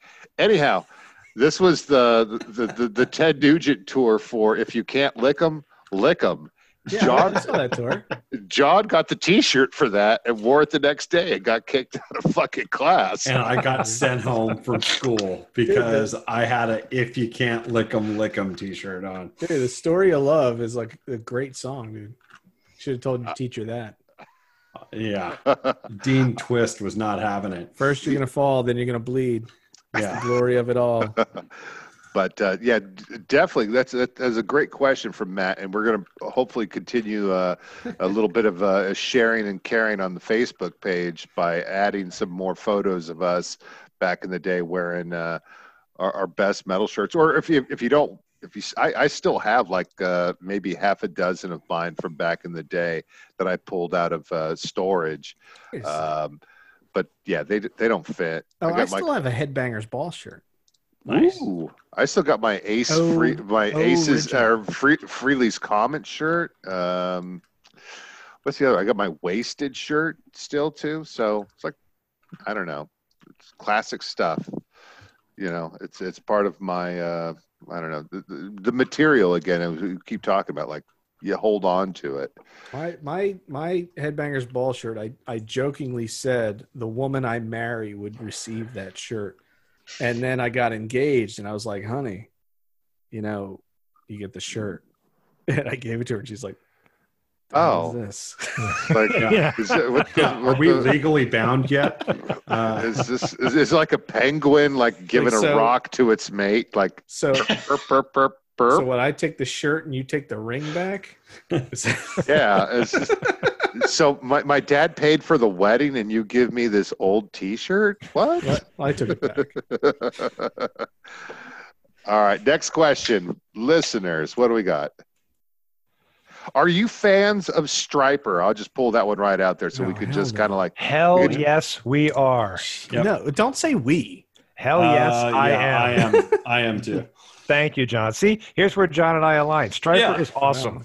Now, this is coming from a from a card carrying atheist. I do not buy into Stryper's lyrics or or their Thank you, Tina. theology, but I love. That's like going to church for the snacks.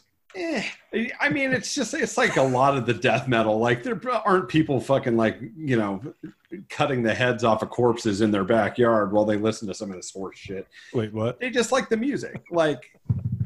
Um, right, right, right. You know what I mean? It's like I I think that Michael Sweet and Oz Fox are both great guitarists. Uh, I think he's got a great voice. I like Stryper, and I saw them for the first time just last year, and uh, they were great live. Like Yeah. really, really super good. And I don't play them much at home, but I came Oh. away with a new respect for them after after seeing them. They were playing with Great White and Queensryche, and they were awesome like really super good Okay. All right.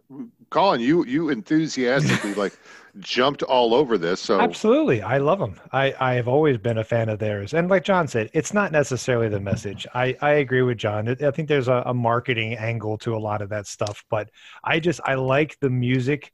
I, I think that, and as he said, the guitar work is good. The vocals, you can't argue with the, with the vocals that, that uh, Michael Sweet has. I, I like, uh, just, there's a presence about them. They, they kind of, I don't know, I thought it was cool. The black and yellow attack, the way that they, the way that they, um, I've seen 'em- Winnebago. I've seen him a couple of times. They put on a great show.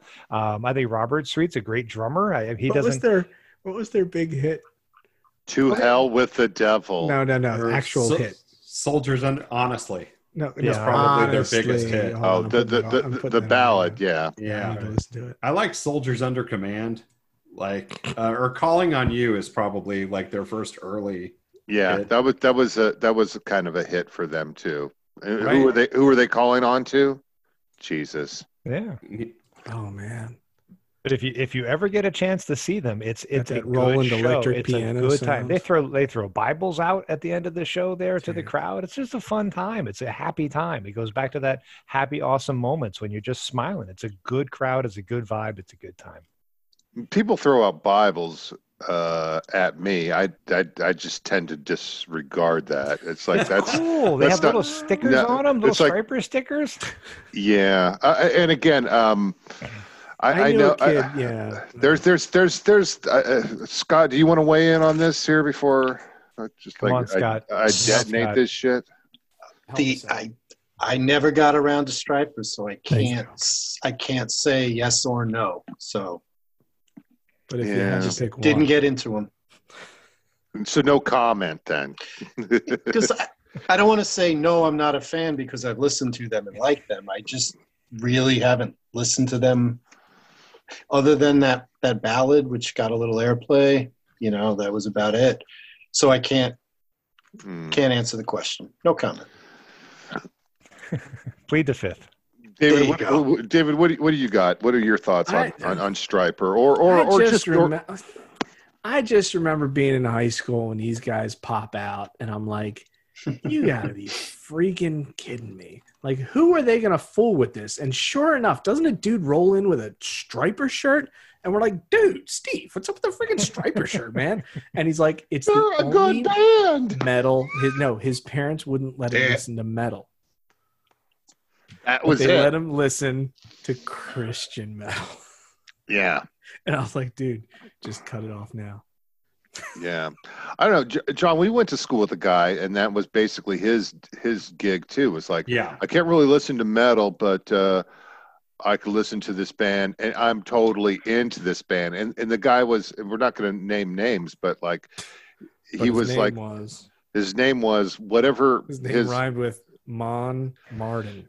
But he, he, he had he had a fake ID, and his fake ID to get us liquor was uh, one of the members of uh, of Stryper. So, That's amazing.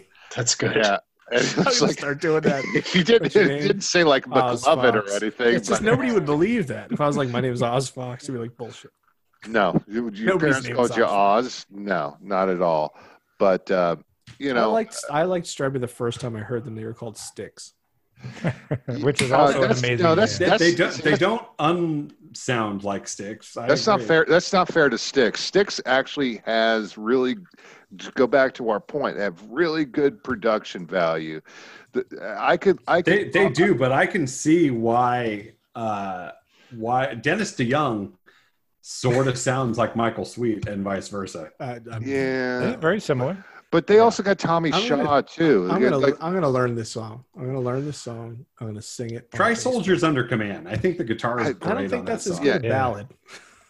It's- The no, rock that um, makes me roll. Check that one out. Nice That's guitar work. Terrible title. the rock that makes me The roll. rock no. that makes me roll. Anyhow, so I, I'm, I, Jesus. yeah. Um, the whole idea of uh, of Christian metal is itself a sort of oxymoron.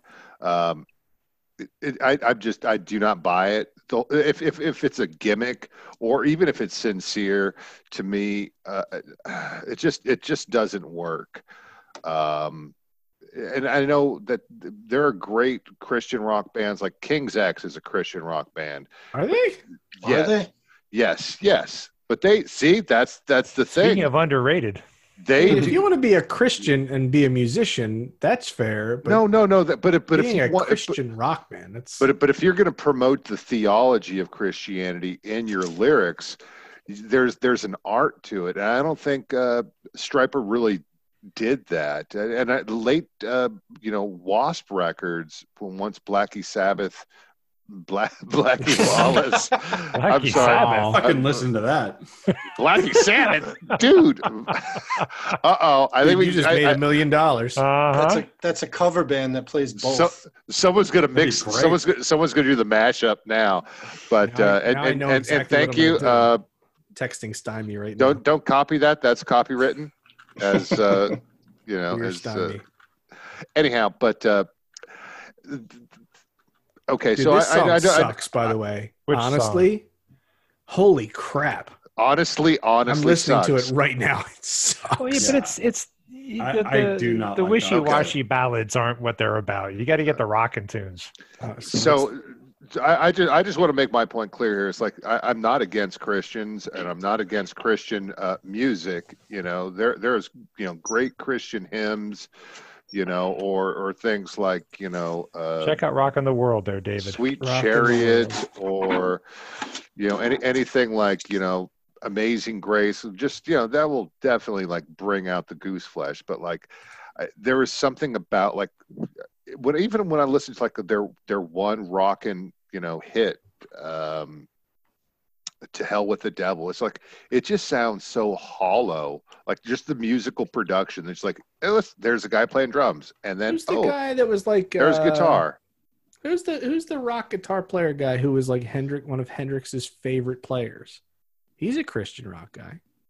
Yeah, but it, it- again, is it does it infect the lyrics? Is it oh, like oh yeah, he's totally like I love you, Jesus. Like that's all Well, he- stuff. well, well, Dylan did that too, and it's like, all right. but uh, it'll you know, me. but but they, but, uh, Stryper was always an independent band too, so I think that that ties back into our question about like production as well. They, hell, they they they could have been much bigger. They could have sounded a much, uh, you know, a, a, you know, bigger drum if they had better production and again, just like tone down on like the explicit theology. It's like e- even if your Do you theology really is all about Stryper's biggest problem. no, it's not. No, it's not the lyrics and it's not the singing. It's it's uh, the drumming and the production and it's just kind of David, if you want to, just like put in like um I'm listening to Rockin' the World right now. put in like the what do you think, David? I'm not a fan of this vocal style, but I, I know that people are. Okay. yeah. So I, I think if we if we had to like take a poll, we'd say, "Are you fans of Strypers?" Like, No. not not really. Um, and and and and nothing. Again, it's not anti-Christian. It, I, it you know, because like again, there's like a lot of good Christian bands out there. Um, they're just they- a little bit. They're a little bit more subtle in their lyrical delivery. I think they turn off more people than they turn on And and I always. I always I always thought that they. I always found that they were just kind of like like amateur Dokken. They're just kind of like, eh, we're good, but we're gonna sing about Jeebus. Well, next time they come to town, we'll do the VIP, and you can tell them that directly. I will They're totally nice, tell. They're nice, nice. They're nice guys. I know. I I, well, last of, time. of course they're Christian dudes. They're always really nice and stuff, and that's like that's that's great. I love and Michael that. Sweet's email comes out every week. He keeps us up to date on what he's doing. Yeah, because he's got nothing else to do. He can't even he can't even go to like a mega church and sing, you know, or throw out Bibles at people. It's like I don't want a Bible. Blackie Lawless is like throwing out raw meat and shit. I, w- I went to I, w- I went I went to a show where where Johnny Rotten was like heading up PIL and stuff. He bent over, pulled down his pants, pulled a, a fucking uh, tampon out of his butthole, and then threw it in the crowd.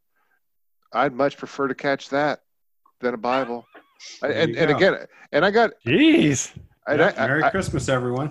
and, Yeah. I, and I teach a class called uh, Bible as Literature. Tolerance? I, I, I have like uh, no, I'm I'm the most tolerant person. It's just like what, what and, and I I've been Okay. to I've been to more cathedrals than all of y'all's combined. I just don't pray there. It's just like we got to like divide a Now, line we're- now we're counting cathedrals. Okay. Where, where, where, there's great art, there's art. But if it's like if it's trying to like pos- you know present itself as like metal, it's like, dude, I I've listened to Armored Saint ten times before I'd even like cross the street to listen to Stryper, and and I've listened to Stryper. They're just they're just not that good, you know. Oh. And I'll and I'll listen to a lot of shit. I'll listen to like garbagey stuff. Well, David crazy, one- cr- crazy for Tim Gaines on uh, Gaines on Instagram. That was Thank that you. was that was the name that was the name on the on the uh the, the fake ID Tim Gaines. okay. Well, thank you very much for that question. We had a good time answering it. We totally did. Um where where do we want to go next? How about this know. how about this business about like uh number 9? Are we too old to mosh? Yes, Also, yes. Yes, have we you, are. Have you ever been caught in a mosh? Yes. I'm not. I'm gonna say this: if it's if if a mosh pit is a storm, I was never in the center, in the eye. That's that's never been my style. But on on the outskirts and and and sucked in a little bit, yes.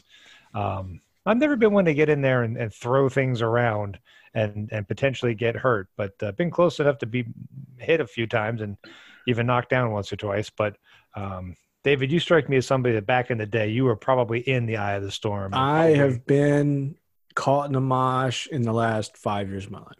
Okay. I uh, I was recent. Uh, not, not- I want to say too recently. Say five years ago. Within the last couple of years, I went to a buddy of mine, uh, Jay, whose uh, current band Honey. If you want to check out Honey, they're on uh, Insta and uh, probably all over. I think they're on streaming services now. So shout out to Honey, Philly, um, thrash band. I think I've shared their link with you in the past. I got their vinyl right over my shoulder there. It- Killer band. Uh, is it- Jay is it- is a Is it good, David? Just while we're I think it's it. great. I think it's great. It's uh, you know, it's classic. It's very classic thrash. You know, it's it's uh, you'll know within the first couple of minutes if you're into it. Um, but very classic thrash sounding band. Uh, you know, clearly original. Some new things going on, but uh, modern throwback ish. I don't know how. I'm, I'm not in a. I'm not in a place to to review it, but it's good. I like it. Anyway, Okay. he has played in some very very classic bands um, his whole life, and I met him through friends with my old band, Stupid Head. Um, he would let us use his van. He would drive his van, help us get to gigs and things like that.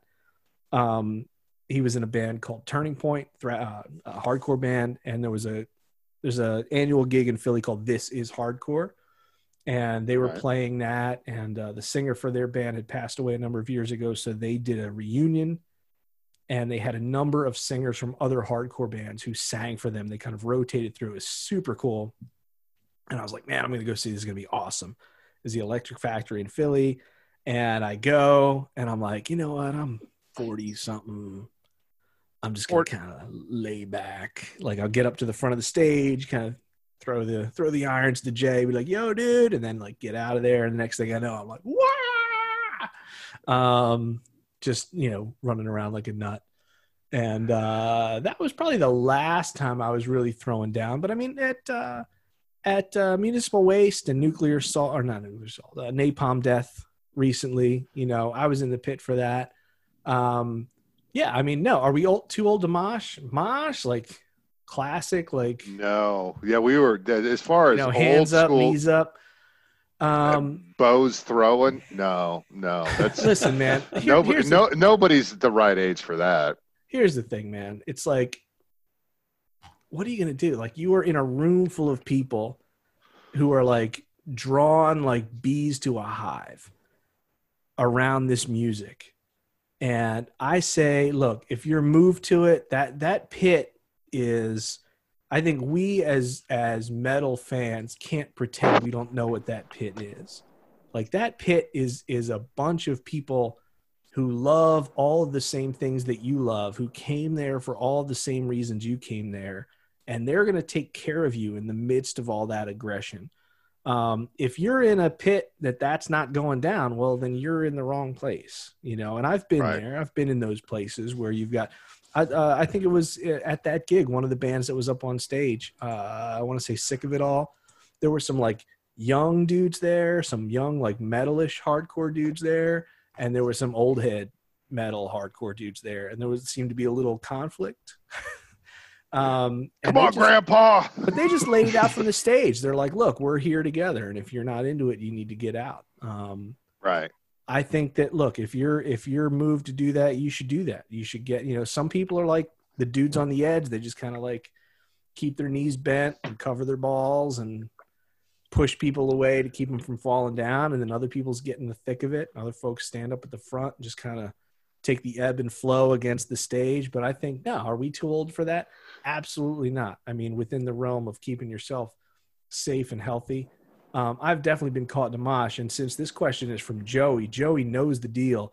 I've been at the Troc where our buddy Imposey Tolbert, who was like, uh, you know, rest in peace, Imposey. He was like the the most well known photographer in the city for like all the cool social stuff going on.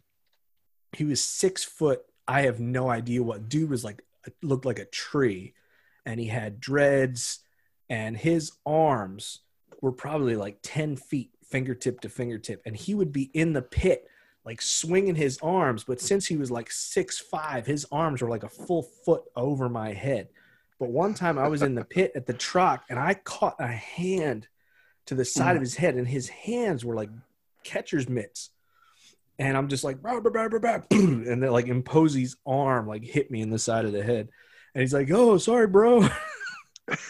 and uh, I'm like, That's friendly. "Oh, That's friendly fire right there. who are you, mommy?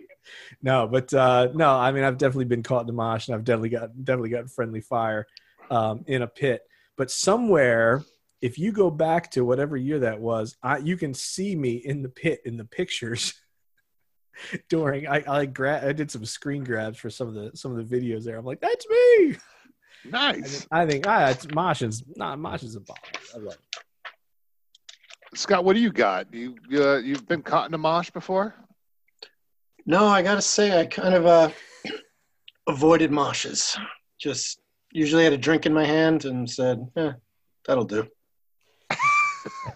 You, you didn't feel like mixing it up with like the the young rowdy kids. Nah, I mean, going back to when I was 16, there was a local club in Queens where a couple of local metal bands played, and a mosh happened, and I got in there, and I was like, eh, eh, I'll be over here. Uh, you know, that'll be fine. And it just, but, and a lot of venues I would go to then in New York City always had a second level, like like Right. Club Limelight would always have this second level, and I was just, yeah, that's that's more my speed. just kind of like stand and watch, not necessarily like go and participate. a true spectator then yes removed alas All right, C- Colin, what what what are your memories of moshing? Uh, like I said, I've been uh, been on the edges and sucked in a little bit, uh, fringes. um, you know, did a little bit of, of pushing and, and been pushed. Uh, again, probably fell once or twice, but uh, and also probably pushed others over once or twice. But um, I, I was kind of like Scott. I didn't I didn't need to be knee deep in it, and uh, um, and as he pointed out, I was usually back in the day drinking heavily, so that was more my focus. Um, I, but it was nice to be kind of pushed around a little bit and have some of that energy but I didn't need to get in there and throw anything around. I knew some guys that went in there and they'd come out with, you know, they'd be they'd be piss and blood for a couple of days because they hit they took some shots to the ribs and stuff. And, I, and they would tell me about it. I'm like, dude, that is just nuts. I don't need to be in there throwing anything like that around. Um, but yeah, I just want to I want to sweat a little bit. And um, so somebody just I think it was David just mentioned the Troc and some of those places. I mean, it's hot as anything and hot as Hades in some of those places. So yeah, I was gonna say that. So um, I don't mind a good sweat, and I don't mind being on the floor, but I'm definitely not in there to get hurt. But uh, but uh, close enough to feel the energies and far enough away to be safe.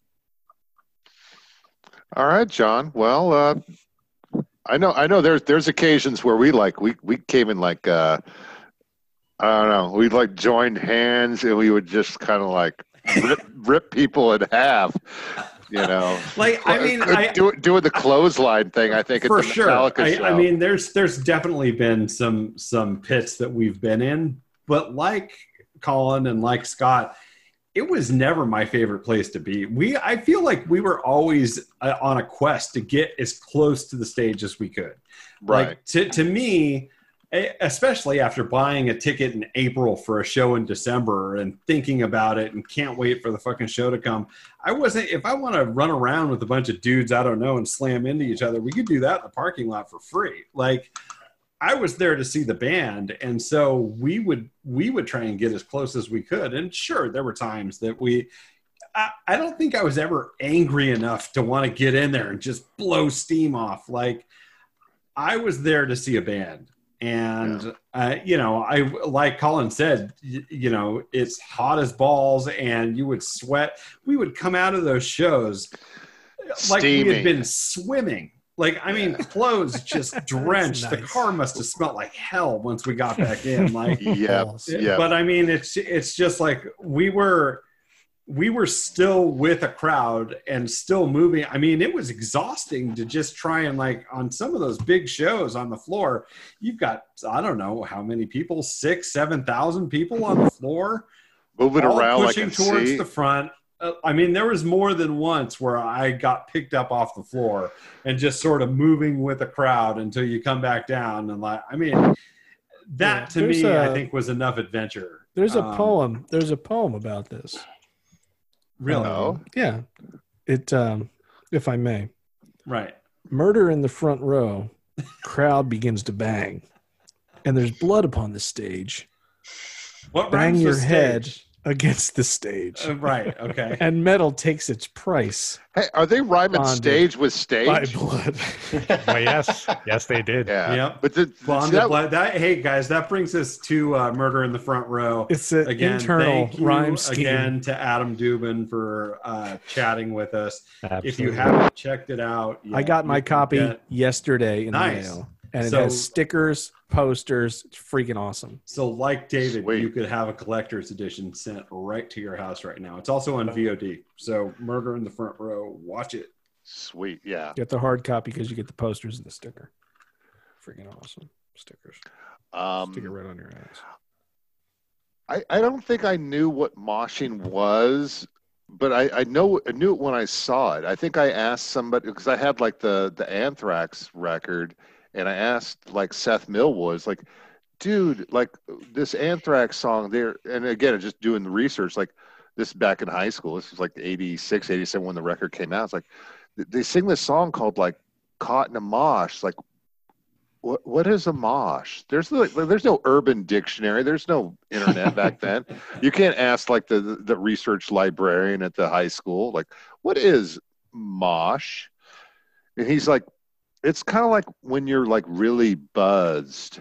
I'm like, I don't, I don't think I bought that answer. But uh, again, moshing was again that was a term that came from the East Coast, um, or what what that what the, what it was called. But you you saw it when you went to shows, and there was always such a, like a furious rush of like shoulders and elbows to get to the rail, to get to the you know murder at the front row, um, because that was where you'd have like the the best you know vantage point. But like you know when we were like 15 and 16 and shit it's like you know we were we were bigger guys taller guys but like you could not compete with like these guys who were like on trucker speed and angel dust and shit they just wanted to like they, they're like i gotta get to the front and like and th- there's a whole different sort of um how should you say sort of etiquette too like what what happens in the pit people just like someone could just like grab your nuts and start squeezing them and you're like i don't know whose hand that is or why my nuts are like being so squeezed um but uh, we, we we would get caught in a mosh every once in a while. I know there was definitely shows like when we went to the uh, the, Slayer and uh, the Judas, Judas Priest show. We were looking at that, going like, "That's scary." It was like a Yeah. a whirlpool of people just sort of like thrashing on one another just like just like cutting one another up like uh like like lawnmower blades it's like i i don't think that's fun i don't Yeah, no, I think I think I skipped the floor for Slayer and watched You them safely from the stands and then went down for Judas Priest. you know Uh, that was a, a bit too much to handle as a youngster. you know and that and that and that happened too like when we saw anthrax open for kiss for uh, for crazy nights. It's like the the because they were in it was like a thrash show basically and people were there like kind of like us i think more to see like anthrax. Um and so there was like lots of like moshing going on but it just seemed kind of like it seemed scary. It just seemed kind of scary and a little dangerous. Um so you couldn't really like lose yourself in it um, I, I think a couple years after that, you know, we, we, we went to the Metallica show. There were Queensryche opened. I'm going to say that's December 1988 at the Cow Palace, for which we have pictures of me lick, licking uh, the the crumbs of crack cocaine off of Chuck's truck because spectacle. And uh, but we we went into that show. We were like, let's clothesline people. We were like holding hands, and it was just like we were just like taking people out and like just like just letting it all just go crazy. Um, but we, you know, I, I I remember later, like we we went to like the the Anthrax show for uh, when the the, the State of Euphoria, Euphoria. Yeah. you know, and like Leroy was coming out and like I think I broke a rib and also my ankle was twisted and he had to like be carried almost out. It's like we were just sitting in the seats. we're just like we're just we're gonna get in our car and go home. You're going to the hospital, but um, but it, but it's it's definitely part of like the the sort of masculine machismo, sort of like the, the thing about the the whole punk rock thrash metal scene and I, I'd have to I have to say, Colin was Yeah, that, that ties into Dan Kennedy, uh, our friend Dan Kennedy, who's on the Moth podcast. He asked, "At what point did metal move from having a good, from having nothing but a good time and being unchained, to the insanely Mad Max like mosh uh, pit wall of death at a show, and why?" And yeah. I, I don't know why that changed. I, I mean, I think, I think those two things existed at the same time. I don't think it changed from being having nothing but a good time into that. I think they existed at the same time. It's just one had more of a fun attitude and one was more aggressive. They were still metal, just different flavors. Yeah. Um, and, and and I think again, it's like if you're going to a Bon Jovi show where where like Cinderella is opening, nobody's moshing at that. It's just you're you're you're not. That's not like you know. That's that's not the flavor of uh, the entire event. Um, you know, but if you're going to go see like Slayer and Testament, and you think you're just going to sit there and people aren't going to like get in your face and start pushing you around because they're like feeling the the sort of energy of the music then like you you also went to the wrong show. Um and again there's there's going to be a lot more chicks hanging out there at uh you know the bon jovi cinderella show you know where you're like sipping your cocktail but like at the slayer show with uh with testament you you, you come to like throw bows it's it, it, it, it, I think it's it's part of the ritual of it. Yeah, I've seen some people get annoyed and very frustrated and angry when they're by a mosh pit or they're being treated in a way that they almost didn't expect. And I kind of think the same way you did, Michael. What are you What are you doing here? You know, if Yeah. you if, if especially the smaller clubs. I understand if you're in a stadium and there's some some room, I get it because you're like I, I I came here and there's plenty of space. But if you're in a smaller venue and you're and you went to see a, a significantly uh, high energy and to use your word violent band at times and and you know people are going to be drunk and throwing things around. They're not looking to annoy you they're looking to have fun. So if they're bashing indie and you're kind of looking at your at your uh, friend there uh, sometimes the girlfriends will do that to the guys you know they kind of shoot them that look like what the hell's up with this dude? You know, it's not an issue he's having a good time. It's That's what where you happens, right? you're right you you walked into the lion's den i'm sorry that you got bit but that's Yeah. don't, don't go in there Well, I think And- and- there's uh, something to be said about you know the the evolution of you know of us and crowds and you know the the social pecking order and things like that. You know that you go to middle school dances like you remember those like we're all about the same age and they'd be playing you know fairy tale lover or some crap like that and you're just thinking when are they going to play i don't know Oh, Sheila.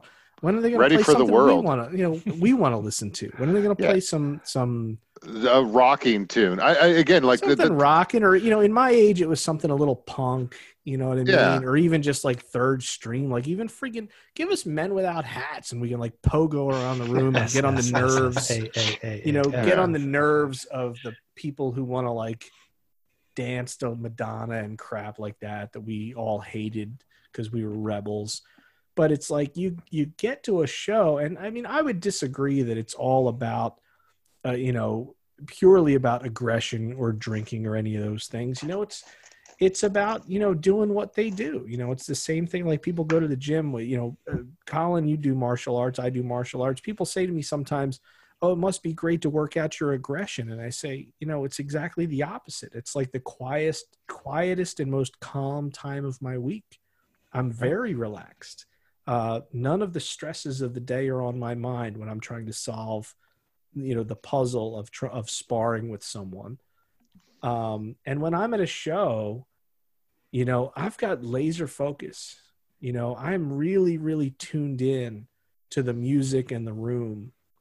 And i think that uh, in many ways as when we're young all of these interests and attitudes and you know egos are stratified and then they kind of coalesce around high school and college and then they stratify again and we find ourselves as middle-aged metalheads going you know what i i think i could hit one of those shows again you know yeah. I, I think i could go check out you know maybe i'll be in the balcony but i really want to be at a show where people are throwing down Yeah. and it's not because of aggression or drunkenness or any of these wild emotions but it's it's out of something we've chosen whereas like maybe back when we were 15 16 17 it was something we were exploring Yeah. I don't know. I'll, I'll, you know, just as a testimonial, the last time I moshed was at, uh, well, Colin was there at the Overkill show in Easton. And just kind of like, it, it again, At the crayola factory no, it was, no, it's Right, not. right next to the Crayola. Yes, it's, right, it's right next to it. It's, it's called something. They call it something. Square One or something like Square that. or One, yeah. One Square or something. It's it's it's a nice venue. We we also saw Ratt there. It was good. It was a good show. It's a good venue, but uh, you know, it, it's not like Not Crayola, David. but it's Daddy's Da- Bunker is nice. that's that's the best color.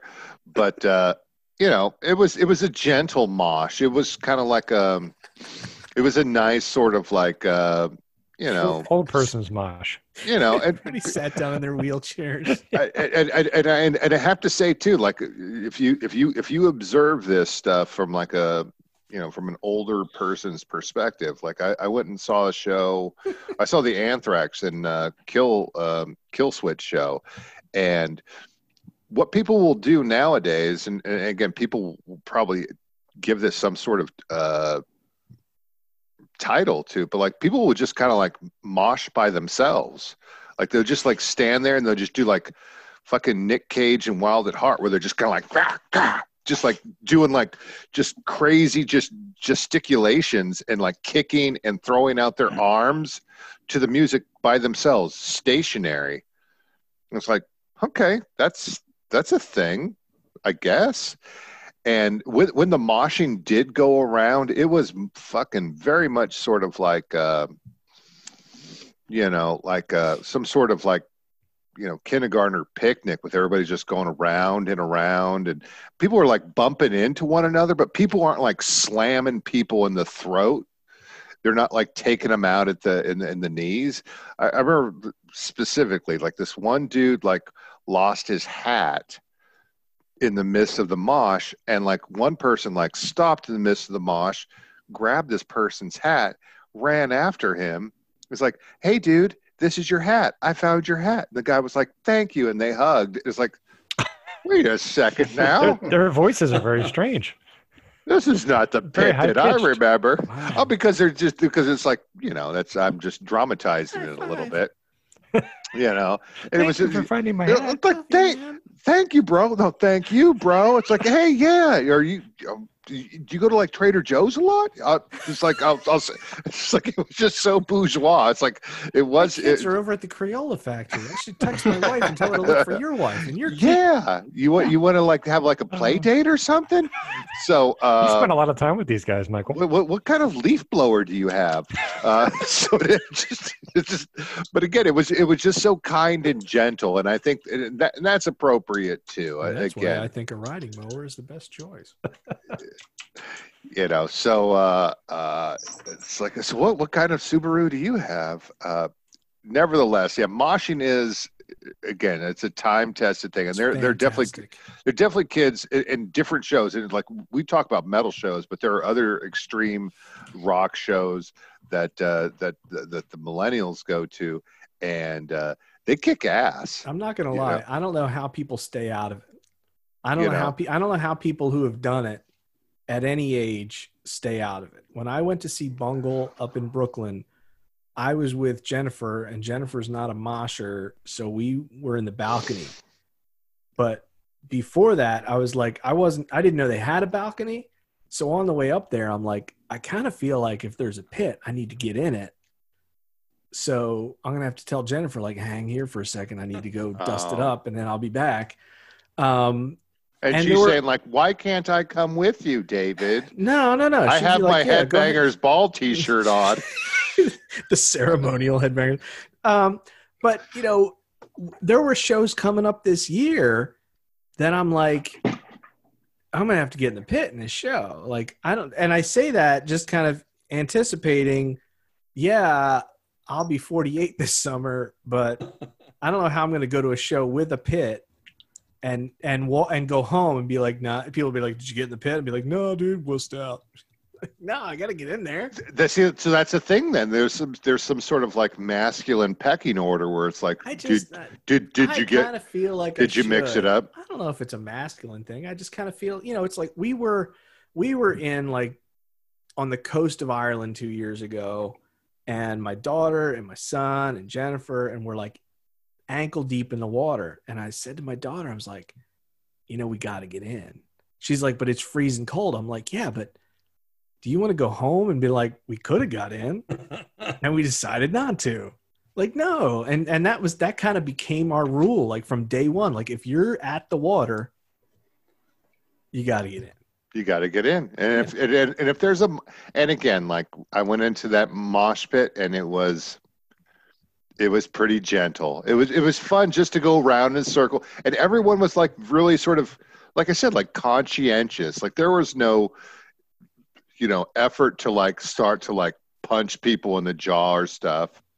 that'll come Um, but uh, you know, it's it, it's it's it's not for it's not for everybody. I, I went to the the Ratt show, and the, the more embarrassing thing that can happen to you as an older uh, metalhead, I'll say this, was like somebody had like spilt like a I don't know all kinds of like It's probably their ginger ale or uh, you know Coca Cola or something, and like people were getting they were jostling and stuff, and they were like all getting excited about like Way Cool Junior or something, and I, I was standing there like flat footed a little bit. And my foot had like adhered to the floor. So when the crowd moved, I went to like you know, I, I start to like back up with my with my right foot, but my left foot is like stuck, like a like one of those cartoon characters who's had his nail his foot nailed to the floor, and then I just fall back almost onto my ass. But uh, Chris Tipping was there and he caught me. It's like, oh, Prince Charming, how did how did this happen? Uh, but yeah, that was the most dangerous thing that's happened to me at uh, at, at a show lately. Uh, I think we got time for one one more question. What do you say, guys? hold on so we should look at the list then Yeah. i did i think number four is the great one I was looking Could- at that it too. could yeah. be like it could be like a whole episode Yeah, I think it absolutely is. Um, So why We're don't we gonna- save that? all right well, let's let's let's let's just Uh, tease let's, it. Let, let's let's save it and expand. Um, what does that mean what does that mean talk to me Let's We could- let's make a full episode out of it. Like I, I think you're right. That's a long answer for all of us. So, i don't know that uh, anybody would listen to it though oh, they'll listen. They fucking love it. all All- 25 of them all Yeah. 100 of them over the course of a year. Um, well, let's maybe let's just do number seven then to kind of like wrap it up because we know Colin has a lot to say about the Oh, crew. Ugh. Well, as I've said, from This the is this this this this comes this comes this comes. that's what- the one huh Oh oh oh! No, we I- don't have to do Athena's Let's, let's question. go. With, let's go with ten. jeez All right. He- Favorite heavy metal bassist. We, right. we don't talk about basis that often. All right, go around the horn John. Juan I one one per person, huh? Well, I you know what? I love Steve Harris from Iron Maiden. I think Dude, he, yeah. he is a, a very unique bassist. You know it's him when you hear it. And of current bassists, I really like uh, Justin Chancellor from Who's Tool, that? the bassist for Tool. Yeah. Okay. He's really good. Okay. Um, Scott, what you got for mm, your favorite bassist? Oh, Metal Cliff, Bur- bassist. Cliff Burton. Uh, not original choice, but of all time, my f- favorite bass player. Metallica I has had a long run of great Yeah. bassists. Yeah. Now I was, however old, when I finally figured out that part in Orion was a bass guitar, and then that was it. That was it for me. hmm Yeah. And again, he's the patron saint of uh, a bassist. He is. Um, I'm gonna I'm gonna just say uh, Geddy Lee. I just saw him Geddy Lee. Okay. It not like you were eating something. Yeah, I got He's some. Uh, eating Geddy Lee. I'm just yeah. We've been at this so long, you're hungry now. Uh, mine is Lemmy. I'm going to throw a little curveball in there. God Nice. bless you. Very Alright. nice. Uh, every time I've seen him live, which has been a lot, the way he approaches playing the bass and the way that he does chords and he does you know even solo type stuff and the way he adds his his flair into the song it's amazing it's amazing he's mm-hmm. he's so talented and, and doesn't get eno- enough love for playing the bass it's always about his attitude and singing and stuff but he's i think he's very talented Yeah, Lemmy's got so many other things on besides like actually playing an instrument. Mm-hmm. Dave. All right. Well, the musician in me wants to wants to say Billy Sheehan, Billy but Sheehan. The, but the Oh, metalhead, no. but the metalhead in me says Dan Lilker. So screw all of you. Dan Lilker from Anthrax. oh, like he was like Nuclear uh, uh, er- everybody. er- early Anthrax, yeah. yeah. Early, early.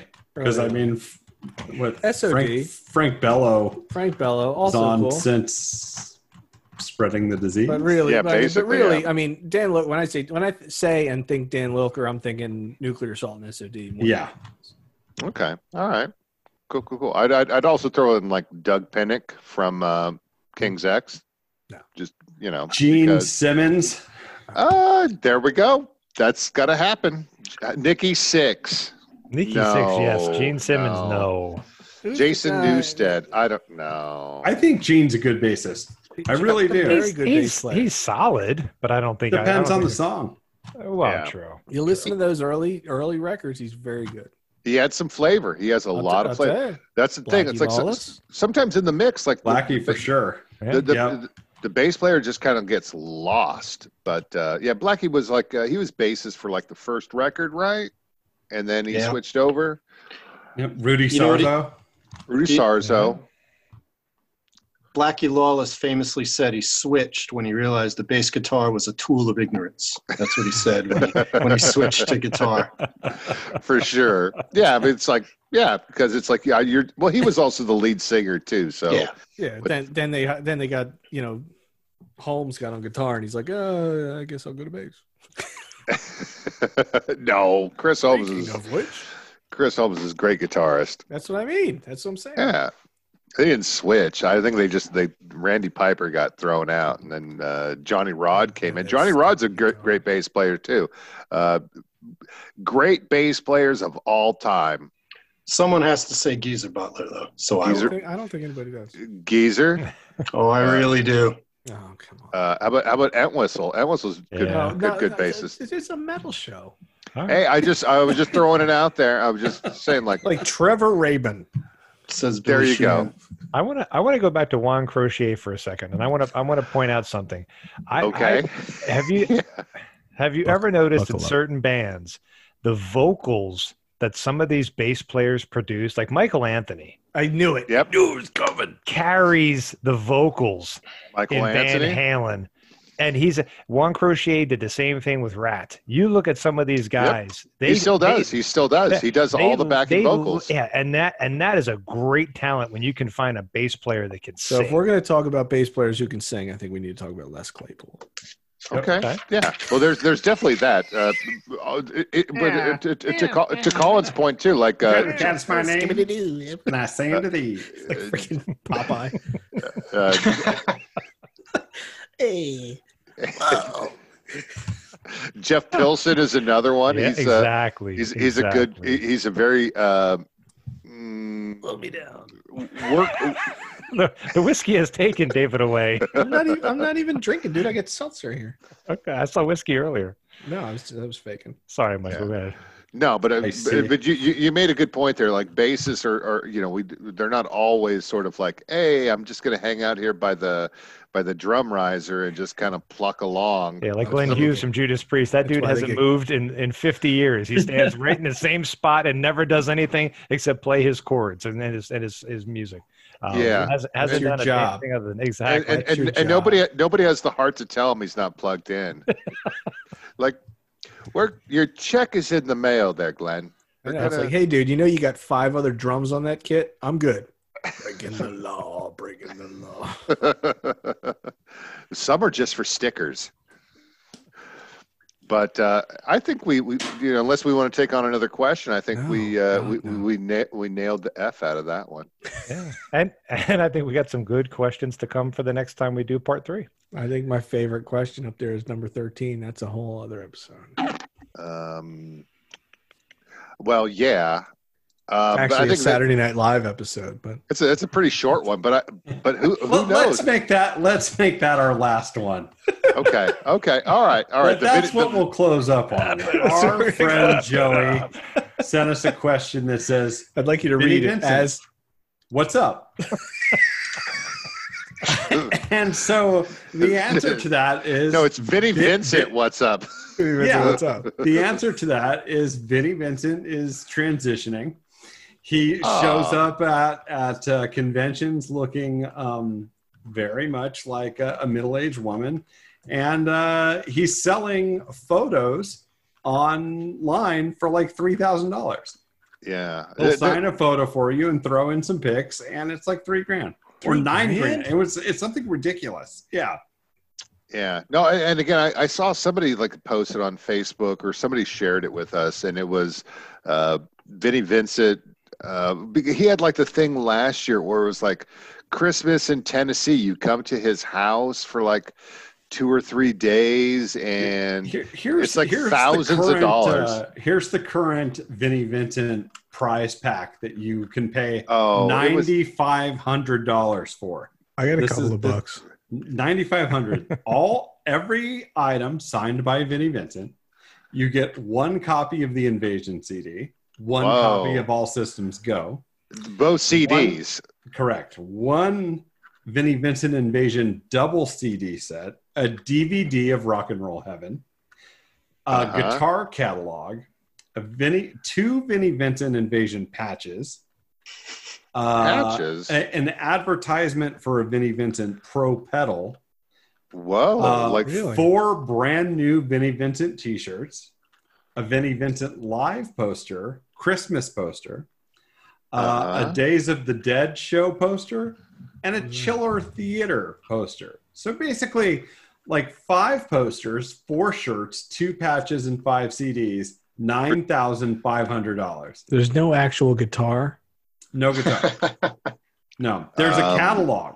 There's a guitar catalog. You get Does he have that many out? guitars? and, and by by a catalog, it's like a book of Yeah. pictures of catalog of of, of, of his For all we know, it's like it's like a you know like a Xerox or like a you know a, Can I can I can just get the PDF of that? a high quality color printed sheet that Vinnie has signed.